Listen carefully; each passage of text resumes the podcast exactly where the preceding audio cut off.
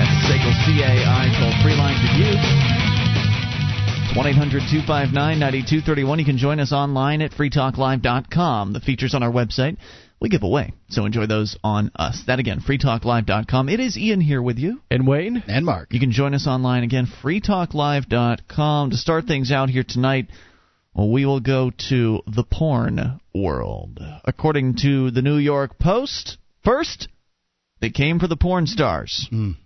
This is a pretty disturbing story, and it ties right into all of the other disturbing sort of anti-pornography stories that have come out of the federal government of recent date. Uh, we've reported on, for instance, them prosecuting the sort of hardcore end of porn, not... Um, Not necessarily what they consider hardcore porn. Like, the, you know, the definition of hardcore porn is when it shows penetration mm-hmm. versus softcore, like something you might see on a Cinemax or Showtime or something like that. I did not know that. That's not the kind of hardcore porn I'm talking about. I'm talking about, like, extreme porn. Stuff where we probably can't even really talk about the categories of things that they do. Violence, just awful bodily functions involved and things like that. Blah. The, uh, the feds have gone after these extreme porn purveyors like uh, Max Hardcore, for instance, and they're trying to shut them down. And the rest of the porn industry has just sort of been sitting on their hands, um, not really... Scared. Well, they're scared, um, and they're not coming to the aid of their... Uh, the, the fellow, their fellows in the in the industry. I'm sure they don't consider them their fellows to some extent. Well, they're their comp- they're, they're, they're competitors. Trying to distance, distance themselves. Well, they are their competitors, but unfortunately, uh, maybe they just don't understand what is inevitable here. Maybe they just don't understand that, you know, uh, Pastor Martin Niemöller's famous quote from World War Two times of first they came for the Jews, then they came for the communists, then they came for the so and so, and then they came for me, and there was no one less, uh, no one left to speak out, so. I was screwed. That's a paraphrase of it. Yeah, I don't but, think I was screwed was in it. Yeah.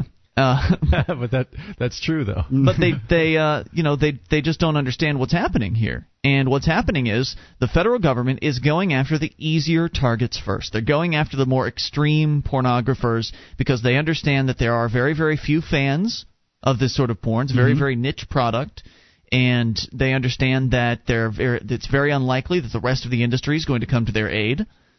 And, you know, they'll just figure, well, maybe we'll just sacrifice these extreme porn purveyors and they'll leave the rest of us alone. That'll satisfy the angry government porn god. Here you go. From the New York Post, Ron Jeremy, Jem- Jenna Jameson, get ready to stand and be counted. The Department of Justice wants to come up with an official list of every porn star in America. Why? Well, that's up to you to figure out. But we'll go through the story, and then you can hypothesize. How? How in the world? The Internet is full of porn. How in the world are they possibly going to get every one of these people's names? Well, they only want the ones them, from America. But even, how do we know whether they're from America or not? Well, I don't know. Mark, the good thing you used a fake name when you used to do it. Yeah, that's right. Uh, slap, they're apparently going to slap stiff penalties on producers. They're going after gay porn, too? They're going after everything, uh, who don't cooperate. The new rules proposed under the Adam Walsh Child Safety and Protection Act would require blue movie makers to keep photos, stage names, professional names, maiden names, aliases, nicknames, and ages on file for the inspection of the department's child exploitation and obscenity section. Quote, the, the identity of every performer is critical to determining and ensuring that no performer is a minor. According to the new proposal, I the adult see. film industry plans to challenge the new rule as a violation of the First Amendment. Now, they already have all kinds of uh, rules as far as they have to have on file for any, at least as I understand it, commercial porn production. They have to have age and identifying information on file. At least the I producers that was a, do. A state issue um, in where they produce the most of them in California. No, that's a federal law. It's mm. a federal requirement. Uh, but that, as I understood it, was a requirement for the files of the producers. Now it sounds like, I don't know, I don't know how this is exactly changing that situation. They're challenging this on a uh, First Amendment violation, said a lawyer for Hustler. He sees it as a way to harass legitimate stag film producers. Quote, if they can't get you for obscenity, they'll get you for violating record keeping, he says. Such a violation could carry a five-year penalty. The proposed rule would require porn producers to give the title of the video or magazine or the web address where the actor appears. The Department of Justice has shown some sensitivity for the performer's privacy, however. All information not essential Yay. to proving their age and identity, like phone numbers and addresses, can be withheld. Distributors of foreign pornography aren't off the hook. They must still produce a copy of the foreign actor's identification card. The department estimates that there are this five... Is, it, this is completely um, impossible to, uh, to, to to implement. Most of the porn, I would imagine, in um, America currently, if not soon, is being viewed on the Internet. That's correct. And how in the world are they going to manage to find out who on the Internet is doing what, where the companies – I mean, these companies well, can be companies within companies, they're going um, to, they're L L Cs going to, owned by corporations and offshore accounts of – there's They're no going way. to contact the uh, the owner of the website, and they're going to demand the information. How are they going to know who the owner of the website is? Well, that information is supposed to be available on the Whois information. If you go and you look up uh, – you can go to like whois dot godaddy dot com and type suppose, in any website and get the owner's information. Suppose I have a website and suppose I am a foreign, uh, you know, I, I have a foreign number for my company that's in, I don't know, mm-hmm. Nigeria. Um, what are they going to do if I say? They can't do anything. I'm not going to do. I'm not going to give you any information. Nothing. They can't do anything. Go jump in a lake. They can only do, Go jump in Mount Kilimanjaro. They can only do things to people that want to do business inside the United States. So they can uh, prevent me from doing business in some way? Well, they can shut down your company. How? If you're inside the United States. But I'm not. That's what I'm saying. They so can only do payments? Deal with you if you're inside the United States. So essentially this puts uh, United States-based porn producers at a severe disadvantage to international, to porn. international porn distributors. That means that all the porn in a few years will have subtitles. What do you mean by that? Well, it'll all be foreign. Because, because it's foreign? Yeah. I don't think they bother with the subtitles for foreign porn. The department... And, uh, do it in English. That's where the market for it is. The Department of Justice estimates that there are five hundred thousand websites, two hundred D V D producers, and five thousand businesses nationwide that will be subject to the new rule.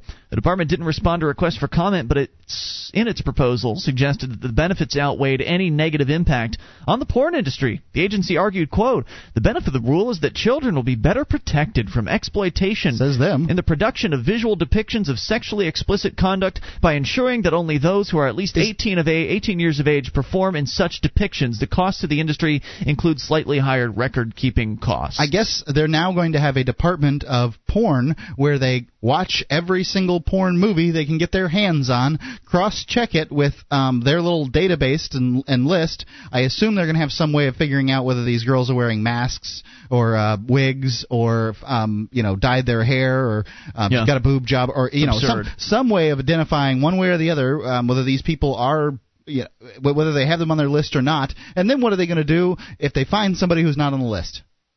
Report uh, them to the porn czar. Easy. You know, like, I want to get in on this uh, this bureaucracy. You know what this... It's not uh, like really working.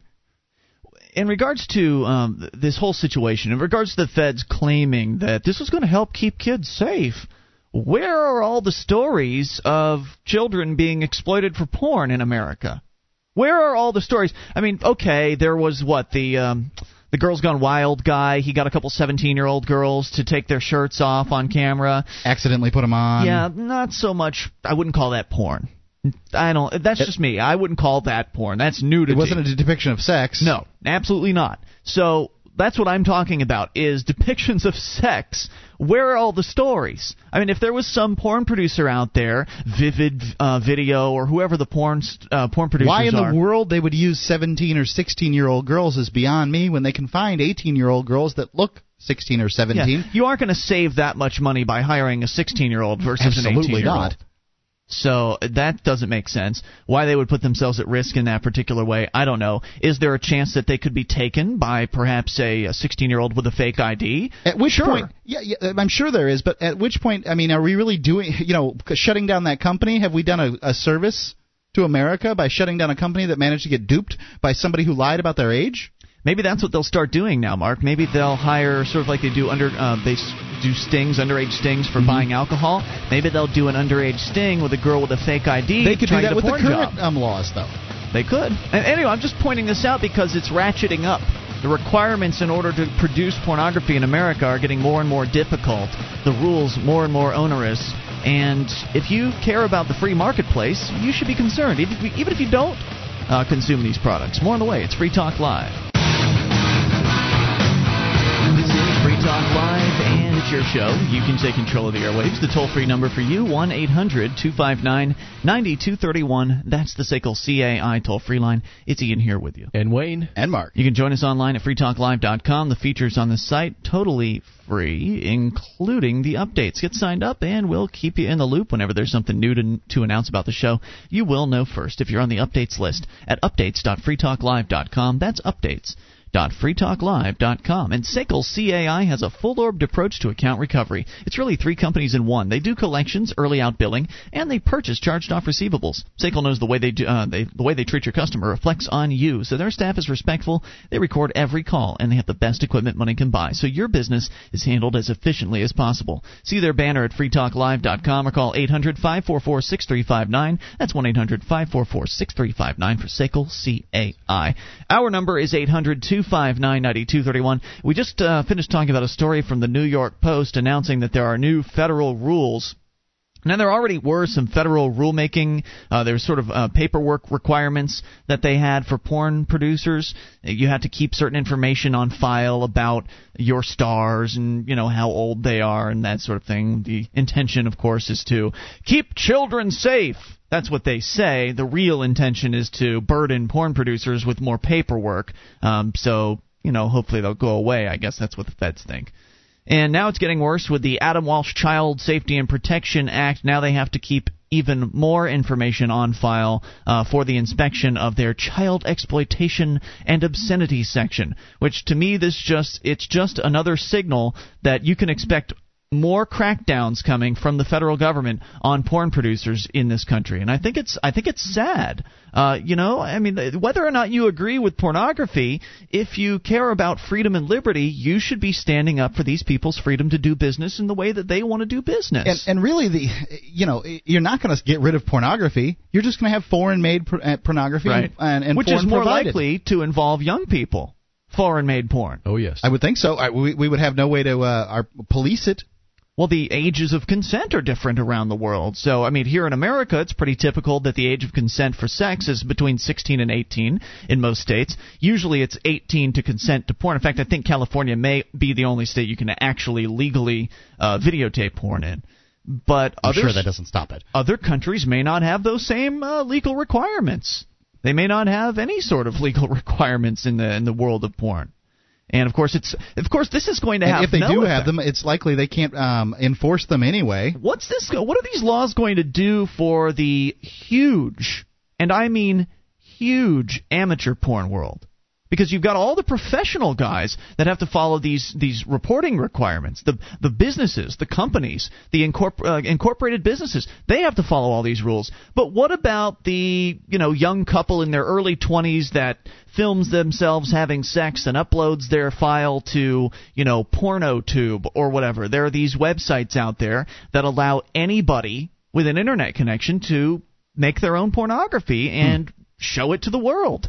There's a tremendous amount. Can't imagine why one would want to do such a thing, but they do, I'm sure. I, well, I don't know what it is, Mark, but there's some sort of obsession with porn in uh, the you know the uh, the Gen X and Gen Y culture, basically. Like people want to pretend like they're porn stars, basically, right? That's why you see a lot of uh, you know you see a lot of sort of body modification in the way that porn stars have uh, their bodies modified. You'll see uh, you know. The, men and women both doing things that are making themselves trying to look like porn stars. In many relationships, they try to uh, act out things they see in porn. Remember, kids in America aren't taught about sex by their parents. Mm. That doesn't happen in America very much. So kids in America learn about sex from watching porn, which is probably the worst way possible to learn about sex. You're not going to learn about real sex that way. Right. But that, that's the, that's just the problem. Kids don't know what real sex is. All they know is this glamorized fantasy sex, and so they feel like, well, that's what they have to seek out. And so that's what they're looking for. And so hmm. I think that's that's just my impression. And if you've got a uh, you know if you've got your own opinion, eight hundred two five nine nine two three one. That's the impression I get, and that would explain why there's such this this huge uh, glut of amateur porn out there. It's all well, these people, they want to see themselves as a porn star as well. My question on and I see that what you're talking about amateurs, but what about um my question is what about the decentralized business? The guy who flies under the radar, radar. Not not the big ones like Vivid or um, Naughty America or whatever they are out mm-hmm. there. What about the guy who decides, you know what, I'm going to start a porn site. Uh, I believe there's one called Bang Bus I've heard about. And, you know, it's it's it's a low-budget operation.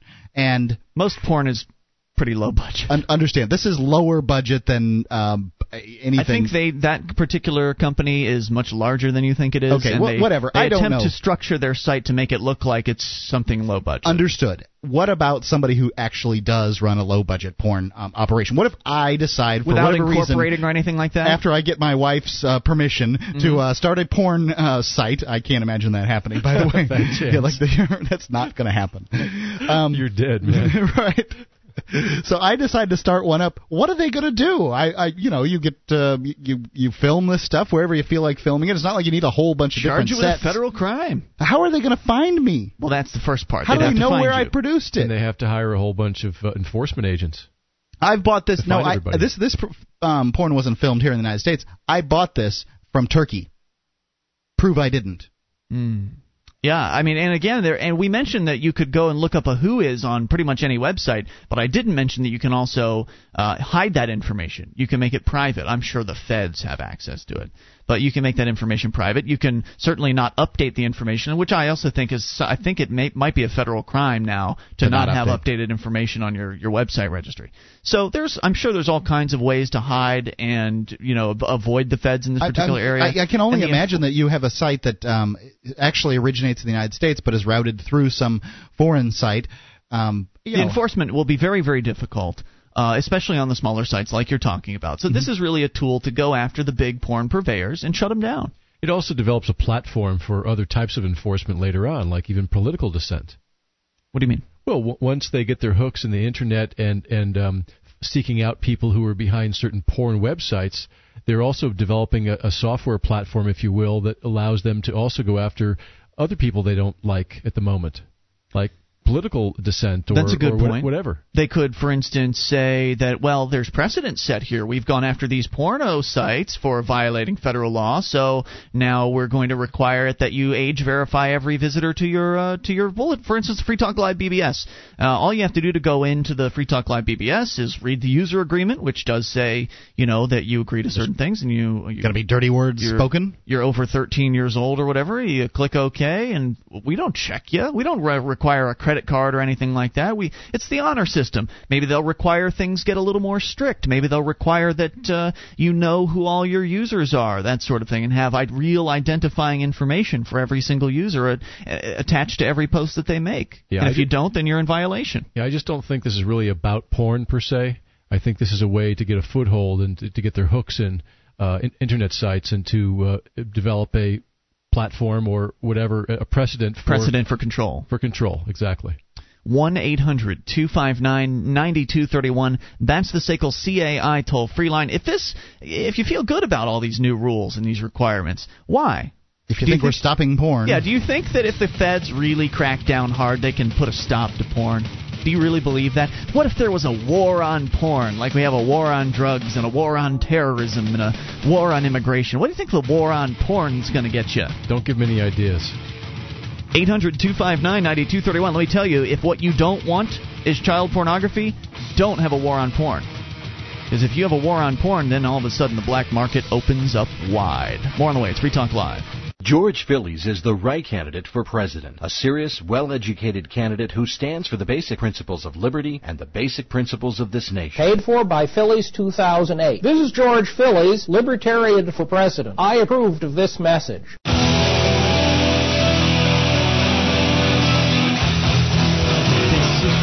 Live is your show, and you can bring up anything. The toll-free number, eight hundred two five nine nine two three one. That's the S A C L C A I toll-free line for you. And it's Ian here with you. And Wayne. And Mark. You can join us online, free talk live dot com. Live streams there. Broadband version of the show, dial-up version as well. So enjoy those on us at free talk live dot com. As the dollar continues to drop, precious metals rise. Make the trend your friend by subscribing to the International Speculator. Go to D two Z dot org and add the right precious metal mining stocks to your portfolio. D two Z dot org. Let's go to the phones, do the phone, talk to Dennis in New Hampshire. Dennis on the amplifier line. Hello. Evening, gentlemen. Hey, hey Dennis. What's up? So I wanted to talk about pornography. Okay. So back in the uh, absolute heyday of the Internet bubble in the late nineties, I was working in... Uh, the Bay Area in San Francisco. okay. sort of tech tech hub of the world. And uh, I, I was out to dinner with one night. Actually, I think it was a bar. Anyways, I ran into the guy. We got to talking. Turned out his job, he worked for Netscape back when Netscape was an actual profitable business. Or maybe they were never profitable, but they were they were a business. People and, knew uh, them, yes. Yeah, and his job, this guy's job, was to surf porn all day and make sure that Netscape Navigator correctly rendered porn websites. Oh, wow. Really? So yeah. that you didn't accidentally end up on one? No, no, no. Correctly rendering means to show on the screen in the way it is intended. Okay. Like right. Netscape would get bug reports from mostly from apparently people who owned porn sites, and they'd say, "Oh, your browser doesn't work properly," and he'd have to, you know, go to whatever dot com and make sure that the the boobs are in the right place or whatever. Kind of. I guess it makes sense considering the tremendous amount of pornography that is consumed online. I mean, there's just a huge segment of the internet market that goes to these sites, so it makes sense they get a lot of complaints from there. Well, sure, it's a, it's a hackneyed thing that the technology is largely driven by demand, and the demand largely comes from porn. It's true. I was just looking at the uh, the XBiz website, X Biz dot com, sort of the uh, news hub central for the adult entertainment industry, because they usually have the uh, the latest on these legal developments and that sort of thing. And uh, they're talking about how, you know, one of the polls on their website is, are you shooting in H D? So uh, one of the reasons why H D is taking off so fast, the H D video uh, technology, is because of the pornographers. Yeah. So, hey, speaking of uh, California and, and technology and all that stuff, I want to give you a quick report from California Extreme, the classic arcade video convention of a few weeks ago. All right. And the, the report is, the blister on my finger from playing Robotron for ten hours straight is finally starting to heal. Did you have to put a quarter in every time you played? No, you pay like a one-time fee, and then you just go and play all the you know the rest of the day. I see. Sweet. And it was awesome. Very cool, man. I'm glad you had a good time. Anything else on your mind? That's it. Take it easy, Dennis. eight hundred, two five nine, nine two three one, the S A C L C A I toll-free line. Now then, I mentioned that uh, it it, does, it shouldn't matter how you personally feel about porn. If you care about freedom and liberty, then you need to stand up for, even for those who are doing things you may disagree with. And that's why and that's something that's just so important to get across. Because if you don't stand up and defend the freedoms of, in this case, the pornographers, then you can't expect anybody else to stand up and defend your freedoms when the government finally decides to go after something that you might like to do in your spare time. You never know. Whatever it might be. So you know, the, the, San Francisco's going after bottled water. Just go to you know, just goes to show the government's after everything. I've got a San Francisco story, but I'm gonna hold it till not, uh, the uh, nine o'clock hour, the third hour, because uh, we've got our California station on then.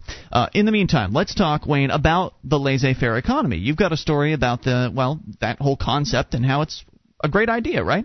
That's right. And what's really interesting and also really cool is the fact that a so-called mainstream newspaper, the Pittsburgh Tribune Review, had a story this morning entitled "Laissez-faire is the Best Medicine" uh, by Donald Boudreau. Okay. And, and he says, I'm writing these words only days after the Federal Reserve injected several million additional dollars into the economy. I thought it was billion. Yeah, actually, yeah, billion. I think I think he got that part wrong. Uh, well, there like are several ha- millions in the billions. So oh, you know, they're in the billions, right, yeah. Right. Uh, the recent, Hundreds of millions in each billion. oh, yes. yes. Yeah, and, and they've injected a lot recently. The recent steep decline in stock values, apparently sparked by the collapse of the subprime mortgage market, has a lot of people plenty worried. They worry not only that bears will populate Wall Street for an extended stay, but uh, for all this bearishness will drag the economy into deep and long recession.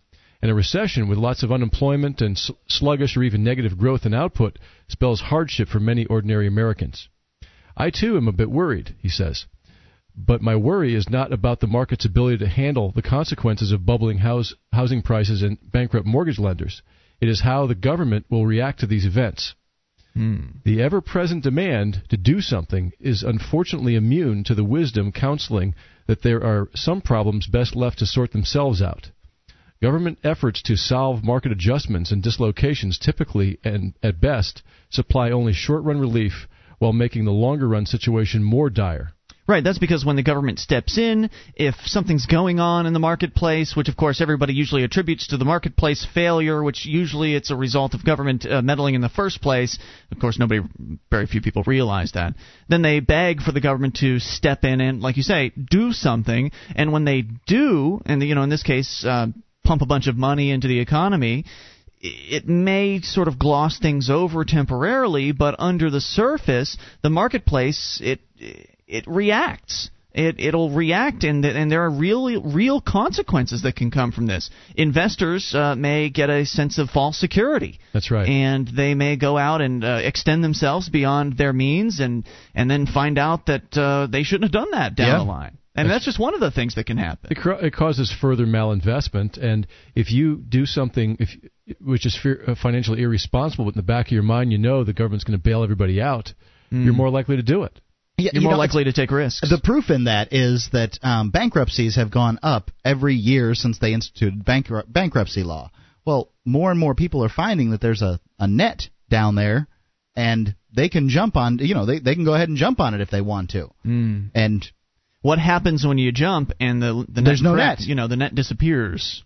Well, I, I don't know that the I don't the net has changed um, now. Bankruptcy yeah. law has been altered, but uh, people were using it as a, as a final safety net, and it, eh, it shouldn't be. Yeah, I, I have a friend, a neighbor, uh, former friend and neighbor from Florida, who was a, a mortgage broker, and he was telling me how these people would come in once a year faithfully and refinance their homes, and they'd have about thirty thousand dollars of credit card debt that they would roll into their next mortgage, and they kept doing it every year. Wait, what does that mean? They would add thirty thousand dollars to their yes to the total of their mortgage? That's right. And for a while, their mortgage rates were going down every year, so mm-hmm. their payment was virtually the same, but they were in more debt, so that, but they didn't care. I see. And, of course, these adjustable rate in, most of them were adjustable rates, so they... And now they're getting jacked on the back end. Right, oh, now yes. they're going up. Yes, and there's a whole bunch of, of adjustable rate mortgages made in the last two years that are going to be adjusting in the next six months to a year. That's a little uncomfortable. Yes, a lot of them. So uh, you just had yours go up, right, Mark? Yeah, it did go up. Like twenty-five percent.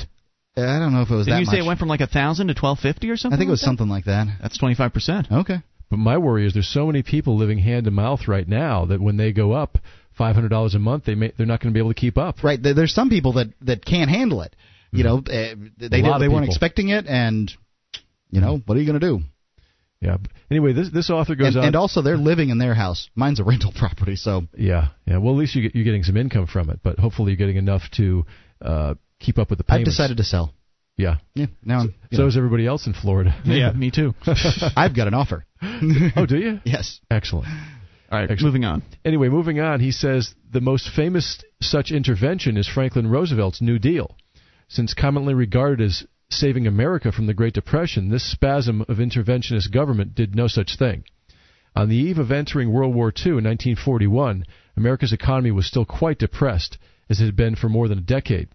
And as economic historian Robert Higgs shows in his two thousand book, Depression, War, and Cold War, New Deal Policies and the Prevailing Climate of Ideas from which they sprang, suppressed investment. The New Deal and the genuine risk of outright socialization of industry in the nineteen thirties kept the American economy in deep doldrums for a much longer time than it would have been uh, the case if Uncle Sam had just said uh, laissez-faire and had conspicuously ignored the very so-called smart people who so claimed for socialism. That, we're told that socialism essentially saved America um, during the Great Depression, but this guy's saying otherwise. It made it worse. It extended the Depression. I've yes. heard that, but I mean, you know, it's it's it's a difficult thing to prove or disprove. one eight hundred two five nine nine two three one. I don't believe it, but you can take do? control of the airwaves. More on this uh, concept here in a moment. Uh, laissez-faire and why it just works better. You can take control, bring up anything. This is Free Talk Live.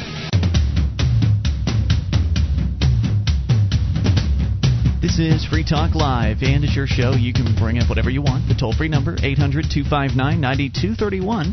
It's Ian here with you. And Wayne. And Mark. one eight hundred two five nine nine two three one. Join us online at free talk live dot com. The features on the site for free, so enjoy those on us. If you like the show, you want to help support Free Talk Live, then go shopping with us at amazon dot free talk live dot com. When you enter Amazon through that link, Free Talk Live will get a percentage of your purchase. forty-one categories to shop in. Great selection. Pretty much whatever you might need for life. They sell it. And you'll probably get a really good price and uh, free Super Saver shipping if you're lucky. Head on over to amazon dot free talk live dot com and get your shopping done. We're talking about the laissez-faire economy, something that I think we here on Free Talk Live would really like to get, get to in this country. Yes. And I would. I, I don't see any reason that the government should be involved in business. The way you get to it or is, business involved in government. The way you get to uh, laissez-faire is by eliminating the government's hand from business and allowing consumers to finally be in total control over the companies they do business with and the products they purchase.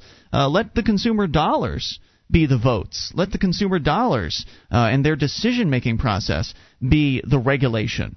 That's all that we need. That's all that we need. We don't need the government around telling us what to do. Anyway, uh, Wayne, you're talking about um, how back in the, the days of the New Deal, with F D R, who, of course, is much vaunted in government history books as the man who saved America. He did it single-handedly, one of the greatest presidents of all time. Well, not so much. From the Depression, from the Great Depression. He's one of the worst presidents of all time, and he created all kinds of socialist wealth redistribution programs that had never existed before. That's right. Um, and you're talking about how if it weren't for all of his meddling and all of these uh, social redistribution programs, then the economy probably would have bounced back quicker.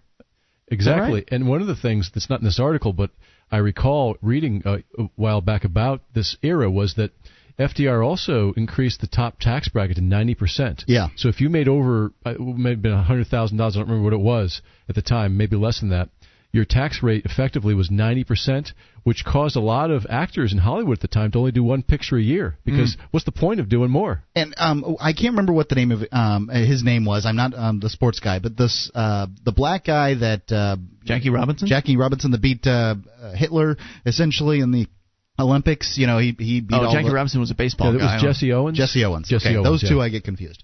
Um, Jesse Owens, you know, he, he basically retired broke because of this ninety percent tax bracket having something to do with his agents and that kind of really? thing. I don't know. Mm-hmm. But the, the guy was broke. He was doing greeter stuff. At, um, I can't remember. I, I saw a very sad thing on E S P N. Well, you had said before, uh, before the break, Mark, that it was hard to prove. And I think Wayne's example is a really easy to understand example of why it is that the economy would slow down, of why it is that uh, the the marketplace would just take a take a, a breather, uh, because there's no incentive to do anything. If you're going to get taxed ninety percent on anything over X amount of dollars, and you're uh, you know you're a big business magnate, you're somebody with a lot of investments, you're somebody with a lot of businesses, a lot of uh, things that you're you're dealing with, you're just going to just put it all aside and say, you know what, I'm all right.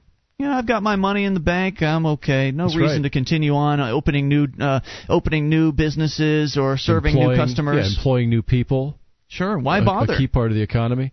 And, and not only that, but no investor wants to put his assets at stake in a country whose government might tax away or out, outrightly confiscate right, at his ninety percent, assets. ninety percent, it's nuts. Yeah. Why in the world would I work for a dime on every dollar? Why would I do it? Yeah, wasn't the gold bed in the morning? Wasn't the gold confiscation under F D R? Yes, yes. It was. That was okay. in thirty-three. And right. actually, a lot of this move towards socialism uh, came after nineteen thirteen. You had then absolutely. You had, you had World War One, and, and you know, World thanks to F D R. Well, actually, Woodrow Wilson ah. was the one who signed that into law. Right. He was elected on the promises of not getting us into the war, and then he did. Yeah, just like uh, F D R actually ran on the promise of, of keeping on the gold standard, and he actually ended up. Um, Uh, reneging on his campaign promises as well. Well, he was in there so long nobody could remember the end, um, his campaign promises, uh, promises originally anyway. That's right. And just before F D R won his first term in the White House, Congress passed and, and Herbert Hoover signed the now infamous Smoot, Smoot-Hawley tariff. Mm-hmm. Uh, this tariff hike in ni- June of nineteen thirty raised tariffs to heights not seen before or since. The idea was to stimulate employment in America by making it much more expensive for consumers in the U S to buy goods from abroad. Right. Well, it backfired. Uh, most economists agree that the, the Smoot-Hawley tariff deepened the Depression. It raised the cost to American factories of supplies bought from abroad, thus causing many factories to mm. further reduce their outputs. It also prompted other governments to retaliate with their own substantial tariff uh, hikes. Right. If the government wants to help the economy, they can go ahead and cut taxes, cut tariffs, cut um, everything that they have to do inside the economy. Mm-hmm. Get out of there. That yeah. will help the economy, I swear. Right, That's because right. in in the world of these tariffs, uh, companies in the United States, factories making products in the United States, have to get their base, uh, you know, the base uh, raw materials. The mater- thank you, raw materials from somewhere. And the fact is, other countries can just provide these raw materials at a, at a lower price. And why should they be prevented it's from getting that? It's because it costs that. less to send somebody out to cut a tree or dig a hole right. in another country and look for a diamond or, or gold or whatever in another country than it does here. And there's yeah. nothing wrong with that. That's a good thing. We want to use products and services from outside of the U S so our products can be cheaper. So instead, they raised the cost of all of the domestically created products that were utilizing foreign-based raw materials and made them very uncompetitive and therefore, therefore put people out of jobs. And then those other countries retaliated, making our goods more expensive of course to, they did. to their country, which also creates, caused a further contraction of business in the United States. Brilliant. And the extra dollars that consumers paid for the things they bought were dollars no longer able to be spent on other goods and services. So everything yep. contracted. Everyone was impoverished as a result. And fortunately, Congress did begin to undo Smoot-Hawley just a few years later, because it, it became pretty clear that uh, they made a mistake. Uh, it made a big mistake. You know, right. That seems to be a big difference between the Congress back then in the early part of the twentieth century and Congress now. At least back then, they with enough things. public pressure, they were able to admit that they've made mistakes. It doesn't seem to matter how bad things get now with the war on drugs. Talk about one of the biggest mistakes in government's history. Nobody nobody will admit it to themselves. They won't. They can't eat any crow in Congress. Mm-hmm. It's not like anything terrible comes from admitting a mistake. You guys are still going to get your sweet little pensions. They're certainly not doing it in Iraq either. Right. I mean, look, you know, this is clearly a disaster. It clearly costs more than we ever imagined it was going to cost. Yeah. And, and uh, you know, no, this president wants to go ha, wants to have his legacy. He's going to be proven right if it takes seventy-five years to do it. Uh, it's, it's just crazy, isn't it? The hubris is insane. Uh, it's not their money. Who cares, right? That's right. And then, actually, the, you know, the, the Depression wasn't truly over until after World War Two, when a lot of people and businesses realized that we weren't going to go down the road of full-fledged socialism. That's when people started to gain confidence and started to invest back in our economy again. Hmm. So, anyway, uh, the hysteria, even over climate change, for example, nowadays, is not good for investment either, especially if you want to invest in the fossil fuel sector, oil exploration, that type of thing. Mm-hmm. So that that's a good example of today, how, how they're they're really um, uh, suppressing the economy mm-hmm. by uh, scaring people out of investing in certain sectors that could be very profitable and very beneficial to society. Uh, of course, also, we have the uh, um, distressing new rejection of free trade. The Democratic Party huffs and puffs about fair trade and balanced trade and other euphemisms for fra- uh, trade restrictions. Right. So whatever whatever the terminology is. Look, fair is what we say it is. Right. Fair is what, whatever we decide it is. No, there's no set. Get out of that. Mm-hmm. They do not belong in deciding what one person in one country um, should be able to do, how they should be able to do business with another person in another country. None of your business. Unfortunately, though, many businessmen, uh, I think unwittingly, slit their own throats here when they go to the government seeking protection. When they go yes. and say, well, this is not fair. These Chinese manufacturers can make things cheaper than I can. I need protection. And also, if you can pay the, the price of admission to one of those trade junkets that uh, a few representatives of big corporations go with maybe a senator or a congressman or maybe the, on behalf of the president or the White House to these foreign countries to work out deals on behalf of your company. Really? Oh, they do those a lot, yeah. I was not aware of that.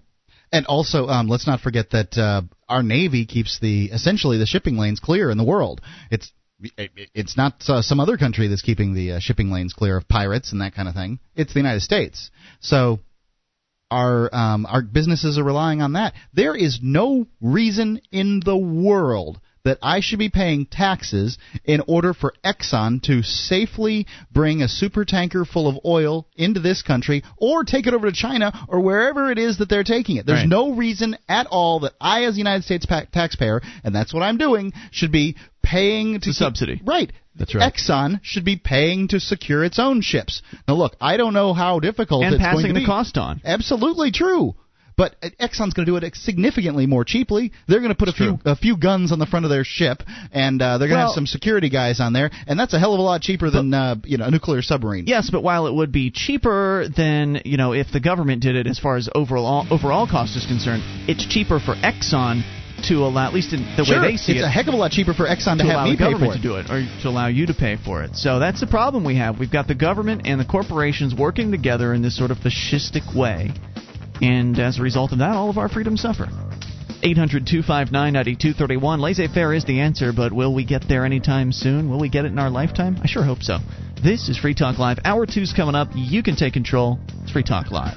Our archives, website, and podcast will continue to stay free, but if you think other people deserve to hear this show, consider becoming a Free Talk Live amplifier for just three dollars a month at amp dot free talk live dot com. Help free some minds. Visit amp dot free talk live dot com.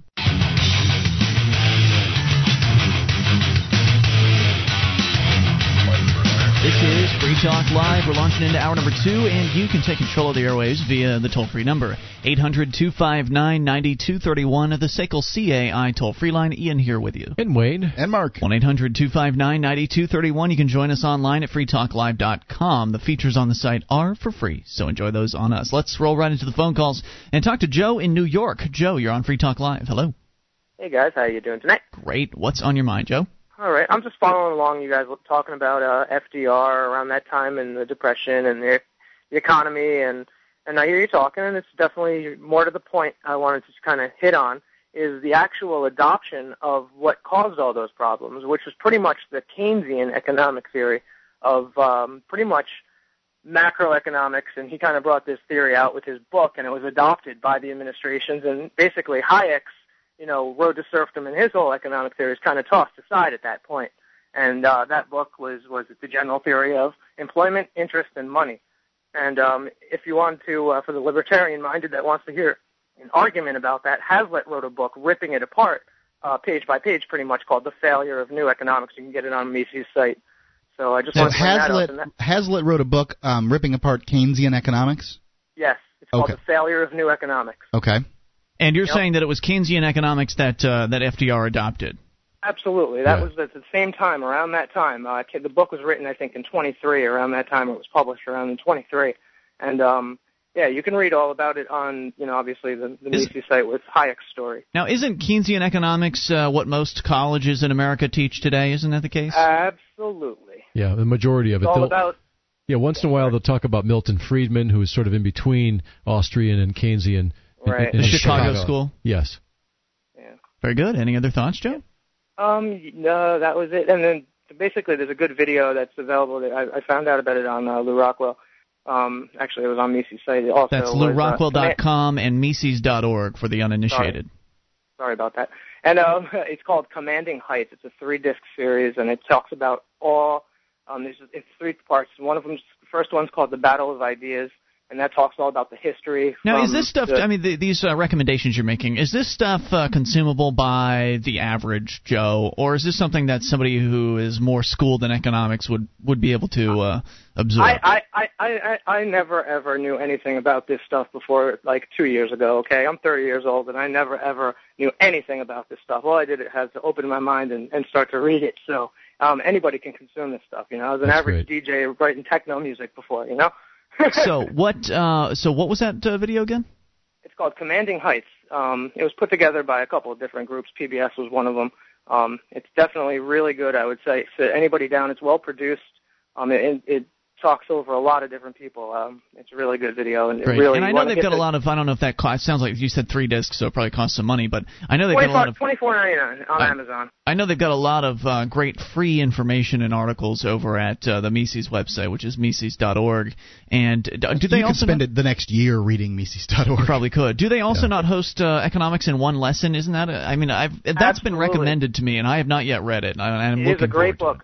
I read it. I actually listened to the audiobook uh, read by Jeff Reckenbach, who does Murray Rothbard's books also in audio form, so you can listen to them that way as well.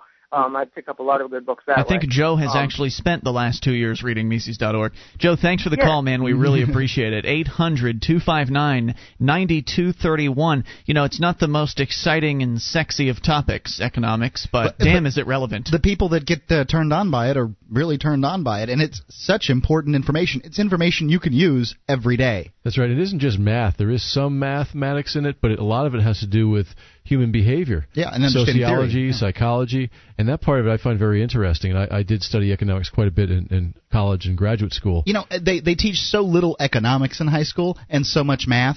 What do you need math for? I'm not. not I'm not trying to be. Thing. I'm not trying to be a jerk. Unless I, you want to be an engineer or something. Right. Right. Programmer. I, I think everybody probably, you know, the smarter people certainly should know some algebra, some geometry, but trigonometry, analytic geometry, calculus. What what is the average person going to do with this stuff? What I'm I'm certainly not doing anything with it. Well, there was, I learned there was, it. And I don't even remember any of those formulas now. Yeah, there was a desire way back to keep America strong, quote unquote, to turn out a lot of engineers. Well, they failed. Well, in recent Reason, years, they, they, in recent they, years they have, but in the old days they did, and and those those were prerequisites for going into college and studying engineering. So a lot more people did study engineering back then because you had industry here, you had a big demand for engineers in this country. You know, if they would have taught me about compound interest and saved all the crap about sine, mm. cosines, and tangents, I would have known a lot more. You're right. Entrepreneurship is another thing. Uh, a lot of business schools... That's nowhere to be found yeah. in government school. No, but even if you go to college and you study business, you're studying economic theory, you're studying accounting, you're studying all these different things, and one of the most important things is how do you make money? Right. How, well, how do you identify trends? They're teaching you how to be a part of the system. Right. They, they don't care if uh, right. you know. They don't want you to to know entrepreneurship.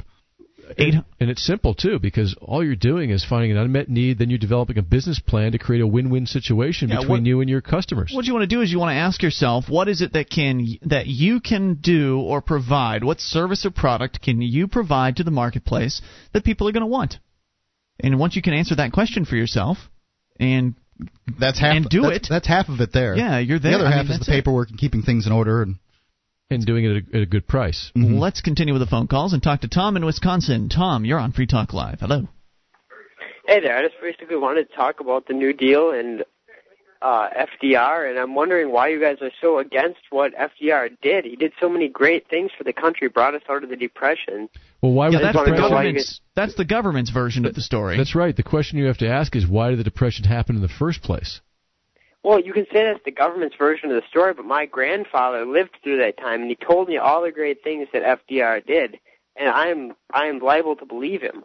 And you know what? Um, a, a lot of people really do. This is the, the, the hardest paradigm to break out of. You're born Methodist and Democrat, and you're never going right. to change.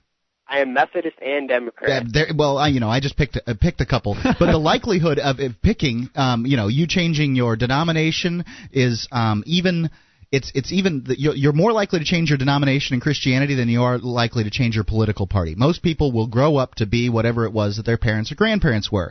If right. your grandfather said that F D R was great, the likelihood, um, statistically, of you breaking out of that paradigm and even looking at um, other facts and, and exploring, uh, you know, the possibility that F D R, in fact, was a socialist and right. extended the um, the Depression is very unlikely. Well, so your grandfather... my recommendation to you would be stick your head back in the sand like a rest oh, of America Oh, stop does. it, Mark. Well, that's no, no, not no, nice. no. That's very true. That's why I'm actually calling you guys, because I want to explore all the different options. And, you know, I don't want to just accept everything that's fed to me from, you know, my grandfather, my parents, from right. high school history class and everything like that. So basically, I just want Mark to take off his shirt. Thank you for the call. Certainly appreciate it. It's a great way to start exploring things. one eight hundred two five nine nine two three one, at least exploring the uh, hairy chest of one Mark Edge. It's not that hairy. Uh, why don't you pull off your shirt and we'll find out. I think not. You must be watching the webcam, huh? uh, you can. You can go to cam dot free talk live dot com, and you can uh, get a look-see here into the studio. Uh, but... But to but to address his issue about what Grandpa said, mm-hmm. and this is you know this is a serious issue.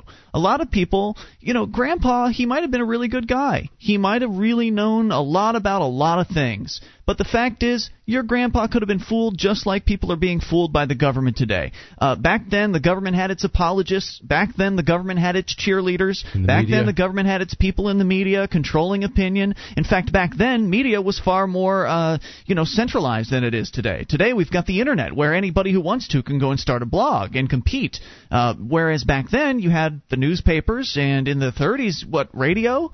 Television didn't even exi- really exist at yeah. that point. So and, you know, and uh, F D R was coming on the radio every once a week, giving his little fireside chats. Right. So, so the news and, and, and he had charisma too.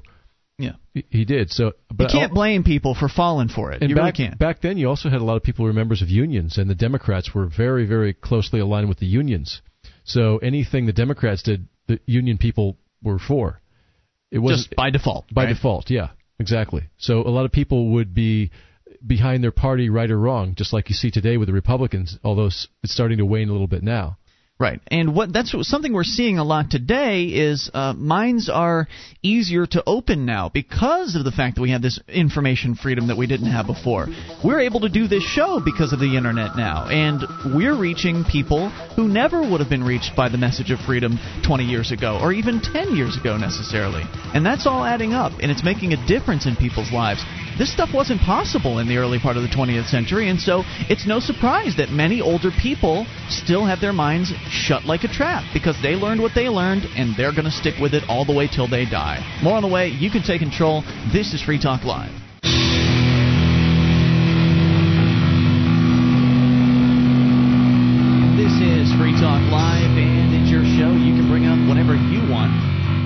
Toll free at eight hundred, two five nine, nine two three one. That's the S A C L C A I toll-free line. Ian here with you. And Wayne. And Mark. one eight hundred, two five nine, nine two three one. Join us online at free talk live dot com. The features on our website we give away.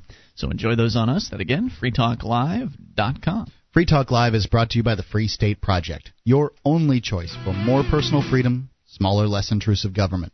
To learn more about joining the Second American Revolution, go to free state project dot org. That's free state project dot org. eight hundred, two five nine, nine two three one. Let's go to the phones and talk to Kurt in Michigan on the Amplifier line. Hello, Kurt. Good evening, gentlemen. How are you? Great. What's up? Hey, Kurt. Well, I'd like to talk about uh, gold. I called uh, a little while ago, a couple of nights ago, and I was kind of flustered. I didn't. I just had a whole bunch of ideas. I've kind of gotten them together now. Okay. Um, uh, so I called it to, to talk about gold as a hedge against inflation. Uh As a little recap here, you got a, uh, an advertiser, the International Speculator slash D two Z dot org, mm-hmm. that suggests in their ads investment in precious metal mining stocks as a protection against collapse if the dollar falls to a zero worth as a result of the government's insane fiscal policies. Okay. My question then, now more neatly organized, was if you own stock in a company wherein the root value of that stock is denominated in U S dollars and the dollar falls to zero, would it matter then how much your stock is worth if the root unit is rendered worthless? I think uh, you must have missed Troy's call the other night. Well, was no, it? I, I did. Troy Troy from D two Z dot org very nicely responded, and he, he replied that stocks uh, that International Speculator subscribers own are denominated in Canadian currency. Right. And that they could be liquidated prior to a hyperinflation. And you also mentioned that, that it should just be part of a well-balanced portfolio. Yes. Well, I've got two points and, and then two questions. My, my first point is the economies of Canada and the U S are inexorably linked. Many of each country's largest corporations are one and the same. So let's face it. The U S sniffles, Canada sneezes. The U S sneezes, Canada catches cold, the U S catches cold, Canada pneumonia, and if we catch pneumonia, well, I'd hate to think of what would happen to the best friend that an arrogant superpower could have. I, I would I mean, totally agree with you. Now, let me um, let me hop in real quick. First well, off, you are talking to some amateur economists here, not professional mm-hmm. ones.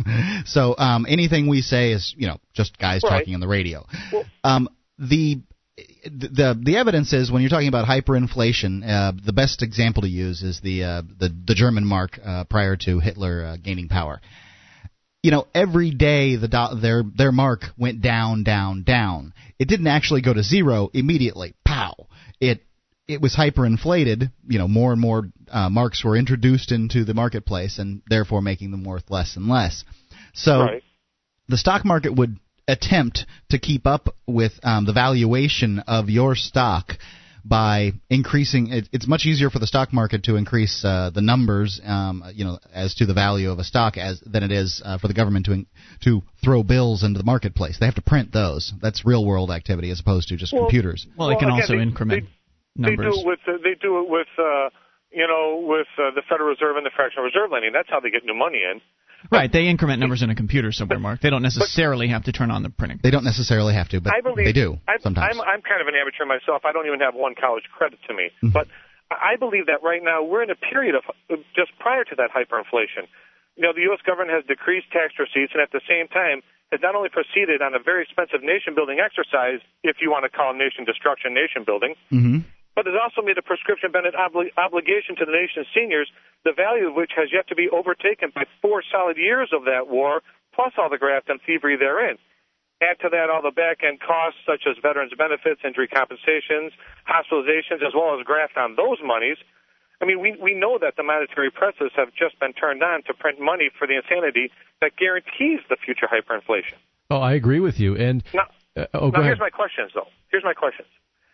If the dollar drops to zero, how does having a well-balanced portfolio or having stocks in precious metal mining, both of which are denominated in fiat currencies that are intrinsically linked and will probably go down together, or having the options of liquidating those stocks for the fiat currency itself, protect me from an impending, uh, uh, the impending collapse? I guess if you own a piece of a business um, that you own pieces of its assets, and assets of a, mi- of a precious metal mining uh, company are precious metals. That's right. During a, but during a collapse, I'm sure they're not going to pass that out. I'm sure whoever's at the top is going to just walk away with it.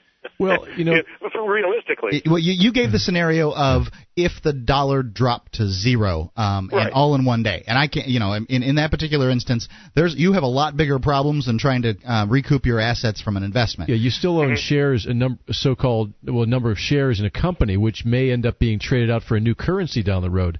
But Canada actually is in much better shape than we are because they don't have the debt. They've got massive natural resources in that country, and their their currency is more stable, even though it, it's it doesn't buy as much right now as the U S Mm-hmm. dollar in the dollar's present phase.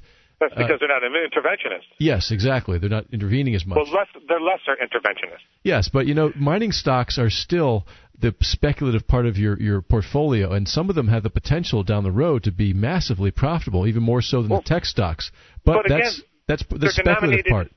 They're denominated in what could be useless U S dollars. Well, you know, that's so, a risk you have to take, then, so, right? Well, I mean, it's, it's speculation, I, I, right? I'd load up I've, on A K forty-seven rounds in. Listen, now, I've got one more question that kind of includes that. Okay. Isn't it better for me to just purchase commodities easily tradable in the event of catastrophic monetary collapse? If, if that's what you're preparing becomes, for, yeah. But the, you also have to understand that this, you know, this monetary collapse may not come for another hundred years. I mean, who knows how the, long they can keep this stuff true, up for? If the paper becomes worthless, I'll need something to trade. Precious metals seem to be a good choice, but if the sales of bullion are recorded for future governmental reclamation that could leave me with nothing, I would think that at this point the only precious metal would be lead, like the kind on the tips of ammunition. not, necess- not necessarily to fire, although I would for my own protection, but almost as a monetary, you know, uh, staple as well. I'm sure that you can get a hold of uh, D two Z or the International Speculator. Yeah, and excellent. ask their question, um, these questions to them because, um, you know, w- we've given our best answer- answers as radio talk show hosts. And if you have radio talk show questions, we will be darn good at those uh, specifically. You, I, but I, I know you guys have the smartest audience out there. They, I mean, that I've been they listening do. to you guys for over a year. I was hoping to throw it out there and maybe have someone chime in. I'm glad that Troy called back, you know, with with uh, with some type of of, uh, of response. But I, any anything I can get, you okay. know. It, Thank Kurt, you guys. Thanks and, for the call, and, man. We appreciate hearing from you, dude. eight hundred two five nine nine two three one. In fact, uh, the guy from the International Speculator is going to be on this show uh, one week from today. So great time to get your questions in at that point. I've heard a lot of great things about his newsletter as well. As have I. And again, you know, we're not economic experts. And at the same time, it seems like Kurt's questions are centered around the idea of catastrophic monetary collapse. And I right. like what you said, Mark. You've got a lot more to worry about at that point, including how you're going to get food to your, you know, right. your mouth. I would think in that particular instance um, that if you're talking about, you know, Armageddon hitting in, you know, yeah. real uh, battlefield earth situ- situation, that even... Even gold in your hand, numismatics, uh, collector's coins, uh, silver that you can get like from Midas Resources, mm-hmm. the, even having that, it might not be the most valuable trading um, commodity because a can of green beans might be, um, you know, is might be the thing that the person's looking for. Or toilet paper. Who knows? Uh, and that's just something you have to deal with if that's something you're preparing for. And most people aren't. No, I'm certainly not. I'm not. You're not. Um, you know, most people aren't. And so if that's something you're preparing for, then you really need to think about what you want to have, you know, burrowed away in your basement for that scary, scary possible future. five thousand rounds. In the meantime, you probably should have a well-balanced portfolio in order to keep yourself afloat in the real world. This is Free Talk Live. One of the bonuses you'll get as a Free Talk Live amplifier is access to our classic archives. For just three dollars a month, you can become an amplifier, and you'll help us get on more radio stations and M P three players. Get the details at amp dot free talk live dot com. That's amp dot free talk live dot com.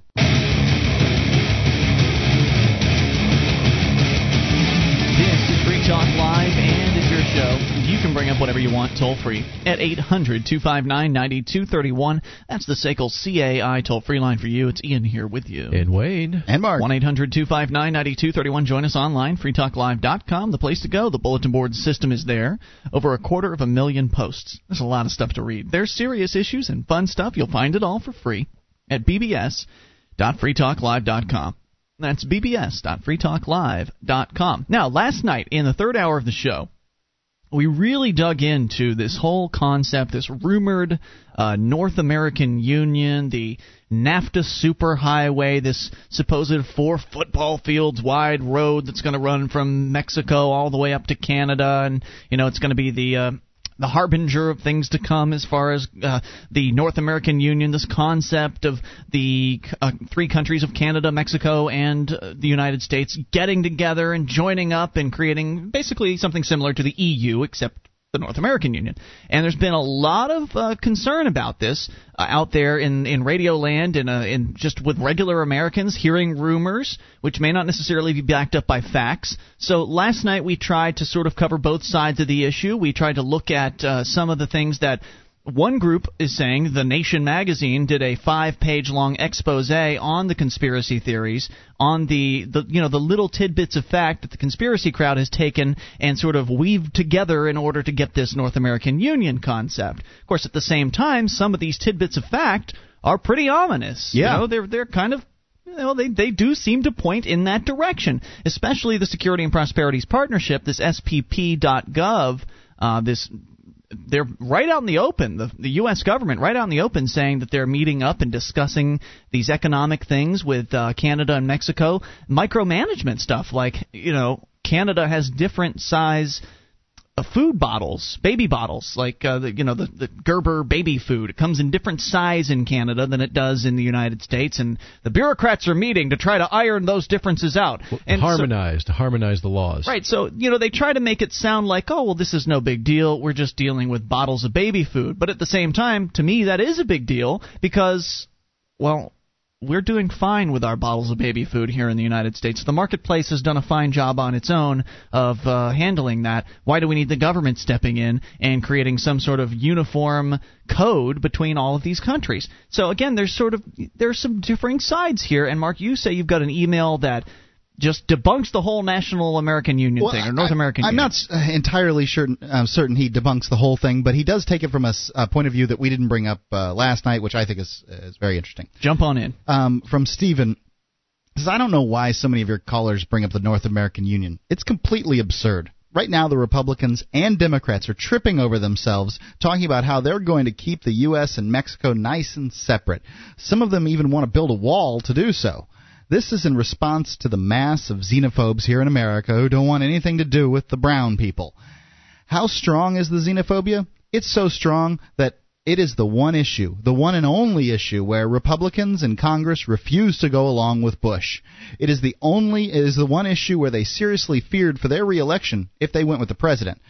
But this is the very same government um, is at the same time plotting to merge with Mexico. You can't have a wall and a superhighway occupying the same space at the same time. That's against the laws of physics. Xenophobia is a natural check against one world government. The E U is not like the United States. The central um, government is very weak, and recent attempts to strengthen it, such as the proposed constitution of a few years back, were rejected. European states have hated each other for thousands of years and are all fiercely proud of their unique national- nationalities. And within each E U state are politicians who pander to this. They stand in opposition to the pro-E U parties who want to surrender more um, sovereignty. But they, but they've got it anyway. Got I what? mean, if what he's saying is true and that these European states hate each other, the people in those states hate each other, they've still got the E U anyway. Doesn't that de- debunk what his argument has said so far? That, well, because so many Americans hate uh, Mexicans or hate immigrants, that that'll stop the North American Union. It apparently didn't stop the E U. Yeah, um, you know, I don't think it's, I don't think they hate each other. I just think there's some friendly competition between them. Oh, where, the French and the, take, uh, the, yeah. the French and English really don't like well, each other. They take much. pride in their cultures, and they take pride in, in what it's like to live in their countries. But if they hate each other that badly, I I think they'd be probably at war uh, in, in, the, in the more recent uh, past. Well, um, also, Europe was – now, for instance, uh, California's economy is bigger than that of France, and France, I believe, is the seventh in the world. Do you understand what I'm saying? Mm-hmm. California is like the sixth economy in the world. Yeah. Um, the United States doesn't need power in trade. Europe does need power in trade. They were motivated to – you know, get together to some extent. The United States is not motivated to get together with anyone else. So okay. Europe had that uh, particular But uh, a, lot, a lot of people impetus. see a lot of parallels between this uh, North American Union, or S P P, and what they did originally with the, with the European Union, where they ended up with a common currency, because mm-hmm. in the beginning it was just about trade and, and facilitating trade and greasing the wheels to trade between the countries.